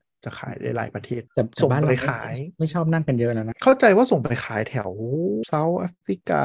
ีมีมีก็ในในอเมริกาด้วยพวกพวกแบบเออเซาท์อเมริกาแล้วก็เซาท์อเมริกาเอออะไรอ่ะอินเดียนซับคอนติเนนต์อะไรอย่างเงี้ยก็มีเออที่จะค่อนข้างแบบไม่ไม่ได้มีกำลังทรัพย์เยอะแต่ต้องการครอบครัวใหญ่ต้องนั่งกันแบบลูกหลานเป็นคอกเลยบ้านเราครอบครัวใหญ่ก็ขับนี่ครับคุกกี้บ้านเราอ่ะมันเพี้ยนเพราะโครงสร้างภาษีจริงๆรถประเภท อี อี Fortuner กับ Mil-X เนี่ยมันไม่ควรเป็นรถหลักเว้ยแต่มันเอาแพลตฟอร์มรถกระบะไปขึ้นเออแต่มันเอาแพลตฟอร์มรถกระบะไปขึ้นมันได้ได้เลยได้ภาษีประกอบเหมือนรถกระบะกระบะก็เลยเพี้ยนไม่หมดกระบะกระบะก็ไม่ควรเพราะทุกคนใช้เป็นรถเป็นรถแบบชั่วไปรถเลเชอร์เพราะว่าอะไรซื้อเผื่อขนของเออแล้วแบบซื้อเผื่อขนของไปสัมภาษณ์ปีนึงพี่ขนของกี่ครั้งสองครั้งส่วนพี่เปล่าไม่ใช่คนข้างบ้านไปรับจ้างค่ะคุ้มมากคนใดชอบเผื่อครับคนใดชอบเผื่ออ่ะมีอะไรอีกเรื่อง อี วี เมืองไทยอ่ะรอดูกันต่อไปปีหน้าน่าจะเดือดปีหน้าน่าจะเดือดแล้วก็ถึงยี่ห้อหรือเปล่าครับยี่ห้อไหนครับอ่ายี่ห้อที่ที่ปกติเราจะบูลลี่กันมาตลอดแต่ว่าอยู่ๆมีตัวใหม่มาอันนี้ยังไม่ตามข่าวนะแต่เห็นมีคนบอกว่าเฮ้ยทำไมทำไมนักรีวิวท่านนั้นเขาชมแบบชมที่ออสเตรเลียเขาเรียกอะไรนะมิงส์มิงส์การาจหรืออะไรสักอย่างมิงมิงส์การาจมิงมีอะไรเล่าบ้างไอตัวใหม่เนี่ยเฮ้ยเออตัวนั้นคือจริงๆโอ้ยไม่ครับเราเราเราเร็วมากเลยจริงๆมันเป็นไม่มันก็คือเราลืมไปจากสมองจริงแต่มันเป็นมันเป็นรถที่น่าสนใจยิ่งกว่าบูลลี่ก็คือลืมนะคืองี้คืองี้ค่ายเนี้ย เอ็ม จี เนี่ยเป็นค่ายที่เราไม่เชียร์รถไฟฟ้าเขาคือหมายถึงว่าก่อนหน้านั้นไม่มีออปชันนะช่วงที่แรกๆเลยมีมีมีรถที่เชียร์ด้วยเหรอครับมีผมเชียร์เชียร์ให้คนที่เกลียดเหรอไม่เดี๋ยวเดี๋ยวเอาเอาจริงจังก่อนคือสมัยก่อนเนาะเขาเป็นค่ายแรกที่เข้ามาแล้วก็ตอนนั้นถ้าแบบถามว่ามีอยากรถไฟฟ้าโอ้โหมีคอนเซิร์นเรื่องน้ำมันจริงๆซื้อได้ไหมก็ซื้อเรื่องของคุณมันไม่ได้รถที่แย่มากถ้าเทียบกับรถน้ำมันนะนะช่วงแรกๆแต่ทีเนี้ยเออเวลาเราเจอใครซื้อซื้อรุ่นนั้นอะคือเขาซื้อเป็นรถคันที่สองของบ้านกันทั้งนั้นอืมใช่ใช่แล้วถามว่าแต่คนซื้อยุคนู้นน่ะเขาใช้คุ้มจริงๆนะเพราะว่าส่วนใหญ่จะเป็นผู้ประกอบการวิ่งจากแบบกรุงเทพระยองแล้วเขาประหยัดเราเจอคนซื้อไปจ่ายตลาดเยอะแยะอืมเขาเอาค่าน้ำมันมาผ่อนรถจริงๆยุคนั้นแล้วยิ่งตอนนั้นปตท.มันเติมฟรีก็ไม่มีใครใช้ไฟบ้านอ่าเอออ่ะทีนี้กลับมาแต่ว่าไม่ว่าจะเป็น เอ็ม จี แซด เอส อี วี หรือ เอ็ม จี อี พี อี วี เนี่ยมันเป็นแพลตฟอร์มรถน้ำมันเดิมแล้วมาแปลงเป็นรถไฟฟ้าเพราะฉะนั้นมันก็จะเป็นแบบผสมอะมันไม่ได้เป็นรถที่ดีไซน์มารถไฟฟ้าแต่แรกเพราะฉะนั้นเขาเรียกอะไรอะไหล่เอ่ยหรือการวางเครื่องการถ่ายเทน้ำหนักเองอะไรอย่างเงี้ยมันไม่ได้ดีมากมันเหมือนพูดง่ายๆเหมือนเอารถน้ำมันไปแปลงแต่ เอ็ม จี โฟร์ อี วี นะครับเป็นรถที่เพิ่งเปิดตัวในไทยเป็นรถที่แพลตฟอร์มเพียวไฟฟ้าคันแรกซึ่งทำให้คนที่ได้ขับคนพบว่ามันดีเลยไม่ว่าจะเป็นรีวิวในสำนักเจ้าไหนที่บูลลี่เขาไว้นะที่อังกฤษก็มีอวยกันอยู่เออเขามีเพจ โอ เอ็ม จี ด้วยเหรอ ยู เค แต่มี โอ เอ็ม จี ออสเตรเลียนะเออก็เป็นรุ่นที่รุ่นที่ได้รับคำชมค่อนข้างเยอะในในไม่ว่าจะในไทยหรือว่าในเทศก็ตามฮะชมขนาดไหนนะฮะถ้าใครตามวงการรถจะมีเจ้าหนึ่งที่เรียกว่าคาว้าวนะครับตาแมทตาแมทตาแมทยังชมอ่ะแต่ถ้าถ้าใครชอบดูรีวิวรถกินเกียร์นะมันก็ดีหนึ่งไม่ได้รีวิวระยะยาวไม่แต่ว่าโอร่ามันก็ไม่ได้แย่จนกระทั่งมาเจอเรื่องเซอร์วิสถูกป่ะถ้าพูดถึงอ่ะมันไม่มีใครด่าเรื่องแบบก็คือก็ก็ใช้งานมันไม่ใช่รีวิวระยะยาวอย่างที่บอกใช่ก็ใครใครชอบดูรีวิวรถกินเกียร์นะฮะไม่ได้หนักประเด็นอะไรมากก็เนี่ยข่าวว้าวนะครับลองไปดูตาแมทนะครับชอบชอบด่ารถไร้สาระมากถ้าเอ่อถ้าเป็นรถแฮชแบ็กนะฮะรถแฮชแบ็กที่แบบมันจะมีเขาเรียก pastel shelf อะไอที่ไอที่บังตาเอ่อที่บังที่บังที่บังของเออเวลากระจกมองจะไม่เห็นจะได้เก็บของถ้าคันไหนใส่ลงไปไม่ได้พี่เขาจะโยนพี่เขาจะโยนทิ้งอย่าใช้คำว่าโยนเลยร่อนทิ้งแล้วแล้วมีหลายเคสก็คือร่อนไปแล้วบินไปเลยอะเพราะมันเป็นมันเป็นแผ่นใช่ป่ะถ้ามันล่อนถูกจังหวะลมมันจะพัดแล้วมันก็บินหายไปเลยมันเบามันเบาคือตานี่เป็นคนที่ค่ายรถต้องส่งมารีวิวทั้งทั้งที่แบบกูไม่รู้ว่าจะโดนปูยี่ปูยำรถอะไรบ้างอะไรอย่างเงี้ยพอสมควรเขาก็รีวิวดีออกเขาก็รีวิวดีแต่รีวิวเกียร์ไงคือหมายบางทีมันก็จะทำให้แบบ expose จุดที่แบบรถมันมีปัญหาไม่ใช่หรอรถมันไม่ได้คิดมาดีพอแบบชัดเจนย้ำหัวตอนจะมันจะมีชอบมีอย่างเงี้ยแบบว่าข้อห้าข้อดีของรถคันนี้จะเป็นแบบข้อดีที่อะไรบ้างคือเป็นข้อดีที่แบบไร้สาระมากไม่ใช่แบบรถขับดีเร่งดีนะ ข้อดีคือแบบอู้มีที่เก็บแก้วอยู่ตรงนี้ด้วยอะไรอย่างเงี้ยแกจะเป็นคนรีวิวรถอย่างนี้แหละแต่ไปลองดูลองดูเป็นคนเป็นคนรีวิวรถเฮฮาดีแต่ก็เวลาเขาขยี้จุดที่มีปัญหาจุดที่เป็นในมุม user experience เขาก็พูดค่อนข้างครับแล้วก็รีวิวรถจริงจังแล้วก็ชอบdrag race รถเล่นเออคือ เอ็ม จี โฟร์ เนี่ยก็ได้รับคำชมหลายสำนักทั้งไทยทั้งเทศพอสมควรด้วยความที่อย่างว่าการที่มันดีไซน์รถมาเป็นแพลตฟอร์มรถไฟฟ้าเป็นหลักอ่ะมันจะทำให้ให้เขาเรียกอะไรการถ่ายเทน้ำหนักการควบคุมการลดอย่างเงี้ยมันดีและมันเป็นรถไฟฟ้าที่ขับหลังปกติรถไฟฟ้าถ้าเป็นมอเตอร์เดียวจะตามสมัยนิยมคือขับหน้าแต่ตัวเนี้ยมันเป็นขับหลังซึ่งถ้าเป็นพวกคนชอบเล่นรถอ่ะการที่อยู่มอเตอร์อยู่หลังอ่ะมันจะขับสนุกไม่ก็อีพวกที่ขับหน้ามันก็คือแพลตฟอร์มกึ่งรถน้ำมันนั่นแหละใช่เพราะว่าถ้าทำแบบ from the ground up แบบมันไม่มีเหตุผลที่จะไม่ขับหลังถูกต้องถูกต้องถูกต้องเพราะว่ามันจะได้ถ่วงไปด้านหลังแล้วก็การถีบตัวจากด้านหลังมันจะทำให้การขับสนุกใช่เวลาคือการการควบคุมพวงมาลัยพวงมาลัยหน้าที่มันไม่ต้องขับไปด้วยมันจะดีกว่าใช่ใช่ใช่เอออย่างโอร่าเนี่ยจะบอกเออโอร่าไม่ใช่รถไฟฟ้าล้วนหรออ่าโอร่าใช้แพลตฟอร์มร่วมนะครับกับรถน้ำมันเป็นการแปลงแพลตฟอร์มชื่อเลมอนนะฮะซึ่งคนตั้งชื่อแพลตฟอร์มรู้เลยว่าไม่เคยไม่เคยทำตลาด global เพราะว่ารถที่เลมอนคือหมายถึงว่ารถที่มันเน่าอ้าวอ๋อคือเวลาเขาใช้คำว่าเป็นแสแลงนะฮะเลมอนเลมอนนะไม่มันคือคือคำว่าเลมอนมันคือข้างนอกมันดูเหมือนสวยแต่ข้างในเละไปแล้วคือรสยำคุณก็เอาจริงๆคุณก็อย่าไปว่าเขาเลยคนที่ตั้งชื่อว่า Good Cat ได้มันก็ เออแต่แต่แต่มันมันก็มีบทความวิเคราะห์ไว้เหมือนกันว่าการที่รถจีนจะ global อ่ะต้องมี barrier barrier พวกนี้ที่ต้องก้าวข้ามอีกเยอะเลยอย่างเช่นรูไลเซนการดีไซน์ Auto Tree ก็จะเข้าใจแล้วว่ารถคันนี้มันจะแบบอาจจะสำเร็จแค่ไม่กี่ประเทศนึกออกว่าไม่มีทางขาดในยุโรปได้สำเร็จอ่ะก็มันต้องใช้เวลาแหมกว่ากว่าฮอนไดเขาจะมีวันนี้เออใช่กว่านั่นคือฮอนไดสมัยก่อนจริงๆเออกว่าโตโยต้าไอโตโยต้าได้กว่าโตโยต้าเขาจะมีวันนี้แหมแต่ค่ายญี่ปุ่นเนี่ยนะฮะไม่ใช่ค่ายญี่ปุ่นทุกอย่างคนญี่ปุ่นอ่ะเป็นเป็นอะไรชอบภาษาละตินเหลือเกินก็มันดูแบบอินเตอร์ป่ะชื่อไว้ก่อนแต่เดี๋ยวนี้โตโยต้ามันไม่เป็นแบบดอกม้งดอกไม้กลับมา เอ็ม จี โฟร์ อยากรู้อ่ะก็มันเป็นรถที่ดูดีแล้วก็สำนักรีวิวค่อนข้างเยอะรีวิวค่อนข้างเยอะแต่ เอ็ม จี อ่ะอย่างที่บอกถ้ามันไม่ใช่รถน้ำมันอ่ะมันก็ไม่ได้มีปัญหาจุกจิกอะไรมากแล้วก็ไม่ได้แย่ใช่ไหมแต่ว่าอย่าลืมคันนี้เป็นแฮชแบ็กนะครับไม่ได้ยกสูงก็ไม่รู้เวลาเวลาเขาด่าเขาไม่ได้ด่าแค่น้ำมันใช่หรอเขาด่าไอ้พวกส่วนประกอบองค์ประกอบภายนอกอะไรหูจับประตูหลุดอะไรอย่างงี้ด้วยไม่ใช่หรอไม่ก็รุ่น อี วี มันไม่มันไม่แย่เท่าเว้ยพี่แอนมันอย่างไม่ได้แย่ขนาดนั้นเหอะแล้วมันก็ไม่ได้แบบคือคือสมมติว่าลำโพงไหม้ลำโพงไหม้นั้นแม่งเลวสัตว์อ่ะไม่ไม่ไม่มันก็คือมันไม่ได้เป็นแบบเขาเรียกว่าอะไรคอมมอนขนาดนั้นเออก็ลงมามันซวยก็เจอแต่ซวยเยอะมันไม่ได้แบบเป็นทุกคันอาจจะแบบยี่ห้ออื่นว่าจะเป็นสักห้าคันนี้เป็นยี่สิบคันอะไรอย่างเงี้ยไม่แต่ก็กำลังจะบอกว่าไอ้เคสที่มันรีวิวรถอะรถมันดีนู่นนี่นั่นอะแต่อาจจะไม่ครอบคลุมเรื่องการเบิกอะไรนึกออกปะสมมติกระจกแตกเลยอาจจะต้องรอเบิกศูนย์เหมือนคันอื่นหรือเปล่าอันนี้ก็ไม่เออคือไม่คือก็ต้องดูไงว่ารีวิวอะเขารีวิวอะไรคือจริงๆอะไรเมืองนอกก็จะมีแบบลองเทอมรีวิวใช่ไหมหรือว่ามันก็จะมีแบบทำสำรวจพวกแบบว่าความพึงพอใจในการแบบบริการหลังการขายศูนย์บริการนู่นนี่นั่นอะไรเงี้ยแต่ว่าไอ้ฟีลลิ่งการขับหรือว่าแบบจับของจับนู่นอะไรต่างๆวันนี้อะไรเงี้ยมันโอ้โหขับรถอยู่สองวันมันจะไปรู้ยังไงรถมันค่อนข้างมันดูเหมือนเล็กนะเป็นแฮชแบ็กแต่จริงๆก็แอบใหญ่เหมือนกันอยู่ไซส์ประมาณคูแคทได้มั้งแต่ว่าหมายถึงได้ dimension แต่ว่าน่าจะ segment ประมาณแต่ด้วยความที่มันเป็นแพลตฟอร์ม อี วี อ่ะข้างในมันก็เลยรีดีไซน์ใหม่หมดเลยเรียกว่าเป็นรถ เอ็ม จี ที่หน้าตาไม่เหมือนพี่น้องเลยอ่ะหลุดโล่งมาเลยแต่ละรถก็ไม่เหมือนกันอยู่เลยว่าเขาสีหลังๆดีไซน์ principle ก็อาจจะใกล้กันเพิ่งมาแต่มันเป็นรถที่ช่วยเคลียร์ชื่อรุ่นให้มันเหมือนกันด้วยค่ะงงแต่รถมันไม่ได้เป็นรถยกสูงนะเป็นเป็นแฮชแบ็กครับจะดูแต่ว่าที่เรื่องกิจ เอ็ม จี ไฟว์ ที่มันไทยชื่อ เอ็ม จี อี พี เออใช่ อี พี นะใช่แล้วแล้วคือ เอ็ม จี ไฟว์ เมืองไทยอ่ะก็คือที่มันแบบที่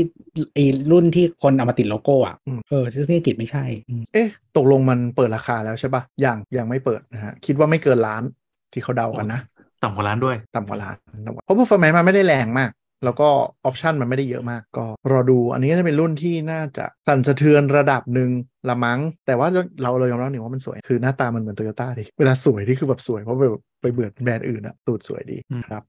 บแต่เราเราไม่ค่อยชอบติดใจเหมือน บี เอ็ม เหมือนอะไรไม่เห็นบ่นเลยบ่นเขาบ่นเลิกบ่นแล้วเหมือน บี เอ็ม เนี่ยมีไออีอีอีไอ้นั่นเถอะอะไรนะ เอ็ม จี ตัวหนึ่งที่มันเหมือน ซี แอล เอส เหมือนแบบเหมือนแบบบนถนนเราแยกไม่ออกอ๋อ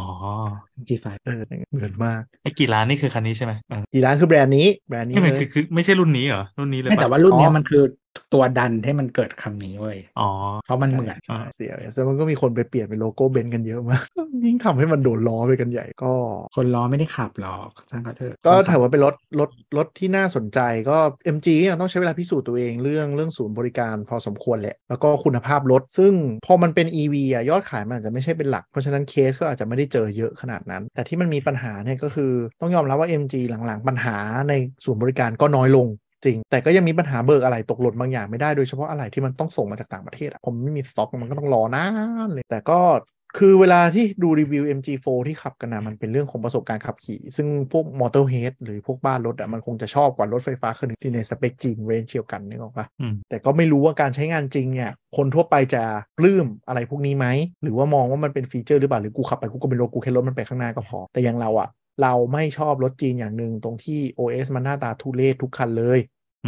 นึกออกป่ะคือเรามองเราเราเราเป็นคนมอง อี วี มากกว่ารถคือเหมือนกับเป็นสมาร์ทคาร์มันต้องมีแบบฟีเจอร์ที่ช่วยอย่างไปขับ Volvo อย่างเงี้ยมันใช้ Google Base เซิร์ชมงเซิร์ชแมปเซิร์ชอะไรมันก็ช่วยได้เยอะแล้วเร็วดีกว่า Infotainment ปกติ Tesla นี่ก็โอ้โหอันดับหนึ่งเลยโคตรดีแต่พอไปจับรถจีนปุ๊บมันจะมีความหงุดหงิดตลอดเวลาแบบ บี เอ็ม กับ บี เอ็ม กับ Benz อ๋อ Benz นี่ Benz นี่ลื่นแต่หน้าตาแบบ ยู ไอ เหมือนมาจากปี สองพัน อ่ะ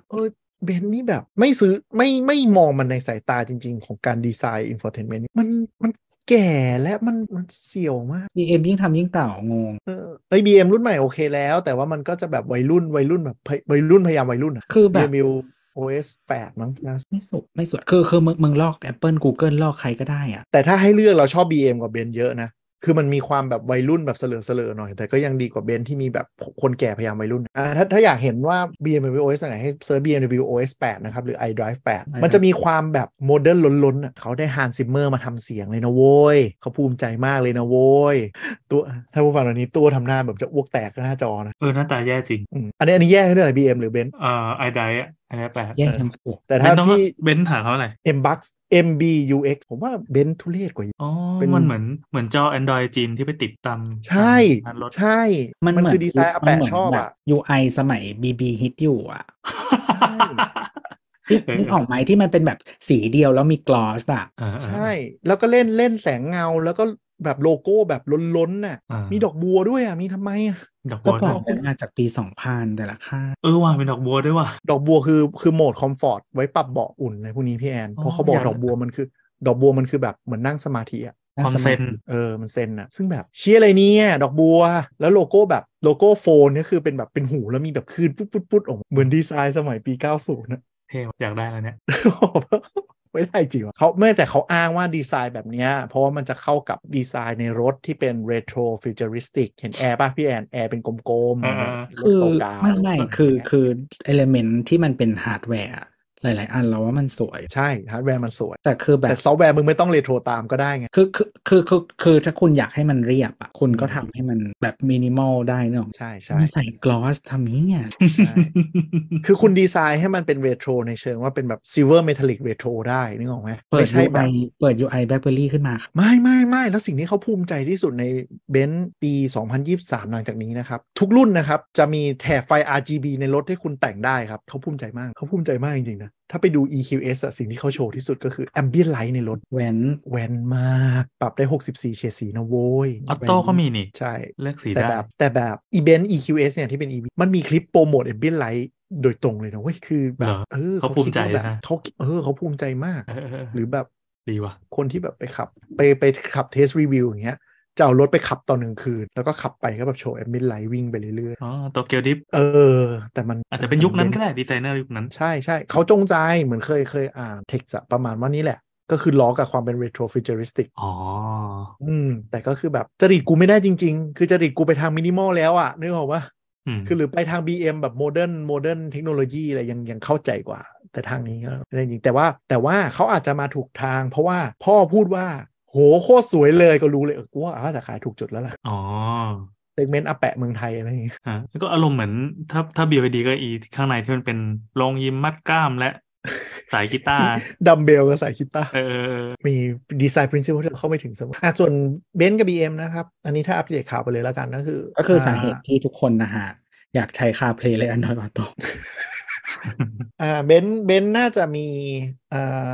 รถที่ประกอบไทยตอนนี้มีแล้วก็คือ อี คิว เอส รุ่นประกอบไทยนะเห็นว่าถูกมาลงมาแปดแสนมั้งแปดล้านกว่าเหลือเจ็ดล้านกว่าอะไรเงี้ยแล้วก็ อี คิว อี แล้วก็อนาคตน่าจะขึ้นลายที่ไทยหมดซึ่งตอนนี้ตลาดก็รอ อี คิว เอ นะฮะเป็นเป็น จี แอล เอ รุ่นไฟฟ้าอยู่ว่าตัวเจนหน้าอาจจะมาเปิดตัวที่ไทยครับราคายังไม่แน่ใจแต่ว่าอีกค่ายหนึ่งที่อาจจะได้เห็นแนวโน้มใกล้ๆนี้เลยก็คือ บี เอ็ม ดับเบิลยู นะครับ บี เอ็ม ดับเบิลยู เพิ่งเปิดตัว เอ็กซ์ วัน ซึ่งเป็นเอ่อ crossover รุ่นเล็กสุดของเขาไปนะฮะซึ่งราคาบ้านเรารุ่นตัวน้ำมันขายอยู่ประมาณสองล้านกลางๆแต่รุ่นเนี้ยจะมีรถไฟฟ้าด้วยเป็น บี เอ็ม ดับเบิลยู ไอ เอ็กซ์ วันนะครับมีข่าวลือว่าจะขายในไทยมาทีหลังก็เอาน้ำมันไปก่อนอาจจะเปิดตัวรุ่นน้ำมันก่อนแล้วก็รุ่นไฟฟ้าจะขึ้นหนึ่งปีให้หลังตอนที่พร้อมประกอบไทยหรือเปล่าอันนี้ยังไม่มีแน่ชัดแต่ว่า บี เอ็ม ประกาศชัดเจนแล้วว่าแต่เมืองนอก ไอ เอ็กซ์ วัน มาทีหลังแน่นอนอ่าใช่ก็ติดเรื่องนี่แหละหาแบตไม่ได้ก็เลยขายน้ำมันไปก่อนแต่ก็เอ่อ บี เอ็ม ประกาศชัดเจนแล้วว่าไทยจะเป็นฮับการผลิตรถไฟฟ้าเขาแน่นอนในอย่างน้อยในประเทศพรหมลัยขวาครับเพราะแถวๆนี้แหละก็รอดูก็ปีหน้าปีหน้าน่าจะเป็นปีที่วงการ อี วี เข้าสู่ตลาดจริงจังแล้วก็เดี๋ยวจะมีมอเตอร์เอ็กซ์โปโชว์วะไปปีนี้ก็ อี วี ก็จะเป็นพระเอกเอ็กซ์โปเมษาจำไม่เคยได้เลยจำสลับกันตลอดโชว์เมษาเอ็กซ์โปไปปีเออก็จะเป็นปีที่อ่าเป็นรอบที่ อี วี เป็นพระเอกเหมือนเดิมนะฮะตอนที่อ่ารายการเราออกเนาะก็จะเริ่มมอเตอร์เอ็กซ์โปก็จะเริ่มละเริ่มวันที่หนึ่งถึงสิบสองนะครับก็ไม่รู้รอบรอบทั่วไปเข้ามาหลายแต่น่าจะมีข่าวแล้วล่ะก็รอดูแล้วก็แต่ยังยืนยันคำเดิมนะฮะจากรีเสิร์ชที่ผมเคยดูรถไฟฟ้าจะมีต้นทุนในการผลิตหรือว่าซื้อถูกกว่ารถน้ำมันอยู่ในช่วงปีสองพันยี่สิบห้านะช่วงนั้นจะเป็นช่วงที่เบรกค่อนข้างหนักเราจะเริ่มเห็นรถไฟฟ้าแบบเซกเมนต์เดียวกันเปิดตัวถูกกว่ารถน้ำมันละตอนนี้ยังเป็นพรีเมียมแต่ว่าต้นทุนการผลิตแบตและทั้งหลายเนี่ยมันลงค่อนข้างเร็วเป็นจรวดเลยแต่เดี๋ยวพอประมาณปีสองพันยี่สิบห้าปุ๊บมันจะเริ่มช้าลงคือคือต้นทุนวัตถุดิบอะตอนแรกมันจะลงช้าจนถึงจุดที่มีสเกลก็คือ Tesla และ วี ดับ เลยเริ่มแหกปุ๊บมันราคามันลงเร็วเป็นจรวดแล้วเดี๋ยวมันจะไปนิ่งๆช่วงประมาณอีก สองถึงสาม ปีนี้ให้หลังก็อย่าไปแน่ใจรอดูจีนก่อนแต่อันนี้คือ Assumption Based Battery Lithium Ion ล่าสุดนะครับอัปเดตข่าวไปเลยเมืองไทยนะฮะเริ่มวิจัยแบตเตอรี่ อี วี จากเกลือจริงจังก็โซเดียมไอออนแบตเตอรี่เมืองนอกก็เมืองนอกก็เขาก็มีความพยายามนี้กันเหมือนกันเนาะก็ก็รอดูว่ามันแบบจะเป็นไปได้จริงขนาดไหนเพราะว่าในแง่คื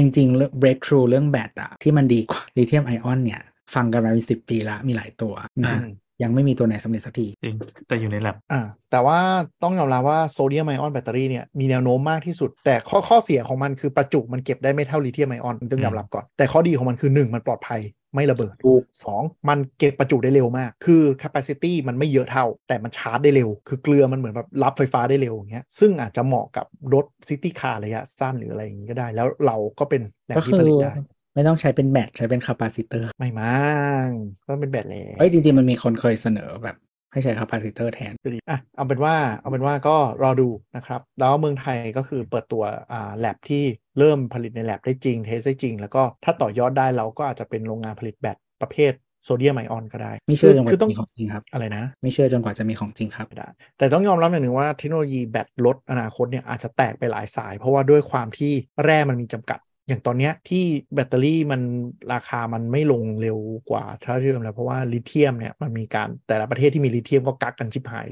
ถูกปะเพราะฉะนั้นโลกมันก็จะโดนบีบประเทศที่แบบเจริญแล้วไปอเมริกาเขาห้ามขูดไม่ใช่ไม่มีมีแต่หนูไม่ให้ขูดสงวนไม่ใช่สงวนมันทำลายสิ่งแวดล้อมนะฮะจะมีคนประท้วงนะฮะที่จีนเนี่ยประท้วงแล้วเป็นไงที่อเมริกาประท้วงแล้วเป็นไงนะครับไม่เหมือนกันเนาะหรือว่าแบบออสเตรเลียแคนาดาอะไรเงี้ยเออประชากรมันเบาบางไม่ไม่ไม่ค่อยขุดหลังบ้านใครอะไรอย่างนั้นแต่ว่าก็จริงๆก็มีคนเสนอที่ที่ที่อเมริกาเหมือนกันว่าแบบขุดเถอะนะเพราะว่าเราไว้ใจจีนไม่ได้อีกต่อไปอ่ะก็คือมีโอกาสสูงว่าคือจีนเนี่ยเขาต้องผลักรถไฟฟ้าให้เกิดแล้วเขาต้องเป็นเจ้าภาพเป็นอะไรเป็นเจ้าโลกด้านด้านแบตเตอรี่ให้ได้เพราะว่าสิ่งเดียวที่จีนตอนเนี้ยยังต้องพึ่งพาโลกคือพลังงานฟอสซิลซึ่งจีนจะผลักเรื่องนี้ให้ได้แล้วมันจะกลายเป็นประเทศที่ไม่ต้องพึ่งพาใครอย่างแท้จริงคือบางทีก็บางทีก็คิดบางทีก็รู้สึกว่าคิดแบบมีแบบเขาเรียกว่าอะไรมีกลยุทธ์นะเนาะแต่ว่าบางทีก็คิดว่าแบบเออแบบตอนนั้นที่ไฟดับทั้งประเทศเพราะว่าทะเลาะออสเตรเลียไม่ยอมนำเข้าถ่านหินอะไรเงี้ยเสียหน้าไม่ได้นิดนึงจะมีความแต่คือจีนก็เป็นประเทศที่ที่เหมือนจะพรีแพร์ว่าตัวเองจะลบกับทั้งโลกตลอดเวลามันอยู่ในแมนเดตเขาเลยนะตุนอาหารเอ่ยตุนอาหารนะฮะก็คือถ้าทุกวันนี้อยู่ได้เพราะตัวนั้นก็ถ้าสมมุติว่า วันพรุ่งนี้รัสเซียยิงนิวเคลียร์ไปแต่ว่าแบบทุกคนยังไม่ตายไปซะก่อนคนจีนน่าจะรอดใช่ใช่คือจีนเป็นประเทศที่เตรียมจะลบกับคนทั้งโลกคือมันก็จะมีความน่ากลัวตรงนี้แหละว่าวันไหนที่เขาพร้อมเขาก็จะเขาก็จะพร้อมเห็นแก่ตัวคือโลกอ่ะคือพูดไปแม่งจะทัวร์ลงป่าววะคือโควิดอ่ะทำให้รู้ว่าจีนไว้ใจไม่ได้อย่างแบบชัดเจนคือหลายๆประเทศหลายๆประเทศตะวันตกโดยเฉพาะเยอรมันนะฮะที่ที่โดนโดนรุมด่าไปแล้วนะหลายก็ก็คือเขาดำเนินนโยบายแบบนี้เขาเชื่อว่าการค้าเนาะเป็นสะพานที่ทำให้ทุกคนนะฮะเอ่อพึ่งพากันและจะไม่รบกันอ่าเพราะว่ามันเป็นผลประโยชน์ร่วมกันเนาะหมายถึงว่ามันคือ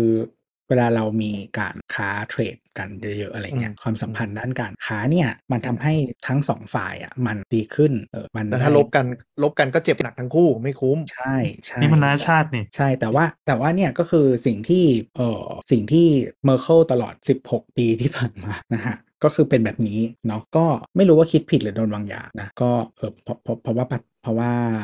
นายกคนก่อนหน้าเขาไปเป็นไปอยู่ไปนั่งบอร์ดบริษัทรัสเซียก็เออมันมันก็เลยเขาก็เลย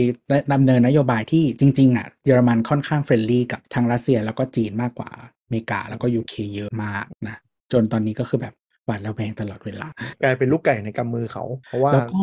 เราก็เสียน้อยกว่าใช่แล้วก็เหมือนเรื่องแบบนโยบายพลังงานตอนนี้ก็คือต้องพึ่งพาคนอื่นอะไรเงี้ยฝรั่งเศสก็แบบฝรั่งเศสก็บอกฉันจะช่วยแต่ว่าแต่ก็เขาเรียกว่าอะไรต้องตัวเองให้รอดก่อนคือฝรั่งเศสมันรอดแล้วแหละประมาณอ่าก็คือเงินเฟ้อต่ำสุดในยุโรปนะเออแต่มันก็บอกว่ามึงจำไว้ มาโครงก็ได้ทีเนาะบอกเลยว่านี่เป็นไงละมึงเออประมาณประมาณนั้นแล้วก็จริงๆเยอรมันหลายๆคนเขาพิจิตรว่าอยู่ในช่วง decline เพราะว่าประชากรอะไรต่างๆเนาะแล้วก็ประเทศที่จะมามีบทบาทอำนาจต่อไปก็จะเป็นโปแลนด์โดนลบก่อนคือคือประเทศฝั่งตะวันออกอ่ะเนื่องจากว่ามันเศรษฐกิจมันเริ่มโตตามกลไกธรรมดาเจริญช้ากว่ายังมีลูกอยู่ก็เดี๋ยวประชากรมันจะชิฟไปอยู่ฝั่งมากขึ้นเพราะฉะนั้นเอ่ออะไรที่เยอรมันถืออยู่สเปนถืออยู่อะไรอย่างเงี้ยก็ไม่แน่นอนในขณะที่ฝรั่งเศสก็แปรผันตัวเองไปอย่างชาญฉลาดนะฮะขายของแบรนด์เน้นประเทศขายของเน้นหรูโพสิชันตัวเองดีไปเลยก็ยังมีเศรษฐกิจที่หมุนไปได้แต่ไม่มีอินโนเวชันนะอินโนเวชันเป็นอาร์ตไงใช้อาร์ตเป็นอินโนเวชันขายแบรนด์ความเป็นฝรั่งเศสฟรองซ์นั่นแหละก็ก็คนรวยอันดับหนึ่งนะของฝรั่งเศสสเปนอิตาลีนะแฟชั่นทั้งนั้นแต่ทีนี้กลับมาก็คือพอสถานการณ์อย่างเงี้ยทำให้ลิเธียมแล้วก็การผลิตแบตในจีนที่เป็นหลักเนี่ยทำให้ทุกคนต้องวิ่งหาซึ่งจีนล่าสุดก็ผลิตอ่าแบบแบบแบบ แอล เอฟ พี ครับก็เป็นของจีนที่เริ่มใส่ในอ่า Tesla ใส่ในรถรุ่นรุ่นรุ่นเริ่มต้นก็เป็น แอล เอฟ พี ที่ผลิตแต่มันก็สะท้อนอย่างหนึ่งว่าอนาคตเนี่ยรถไฟฟ้ามันจะกลายเป็นเรื่องของทุกคนแต่เราก็ต้องรู้รับรู้โครงสร้างภายในว่าใช้เทคโนโลยีอะไรเหมือนกันก็กลายเป็น new gadget แหละพูดตรงๆเพราะว่ามันไม่ได้เป็นแบบไอเทมที่แบบคนทั่วไปเข้าใจละมันจะเป็นช่วง entry ที่โห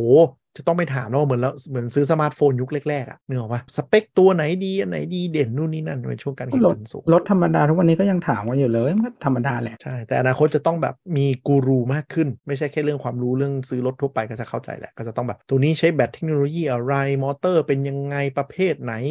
มีใครซุกเทคโนโลยีอะไรเปล่าครับต่อไปจะ cover หมดแล้วกลายเป็นข่าวรถล้วนๆเลยวันนี้จริงๆมีข่าวอื่นว่าไม่เป็นข่าวหน้าครับก็รอติดตามหลังงาน Motor Expo กันอีกทีว่ามีอะไรในประเทศไทยที่จะเปิดตัวต่อไปใช่ครับเรารับโดเนทรับโดเนทค่าวางดาวรถนะฮะถ้ามีแต่ยี่ห้อจีนก็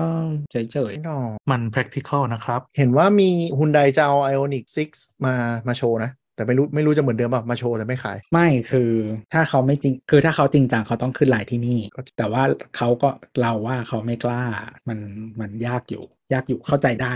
นะสดค่ายุโรปใหม่ๆก็ไม่มีแล้วจ้าบ๊ายบายครับอืมอ่ะก็ถ้าใครอยากพูดคุยกับเรานะครับมาคุยกันได้ที่ Twitter at techjobtalk นะครับถ้าใครอยากโดเนทก็ ดี เอ็ม มาได้ครับเป็นส่วนหนึ่งของการวางเงินดาว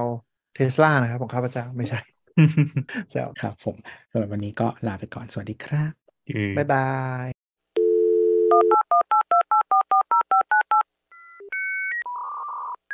ครับบ๊ายบาย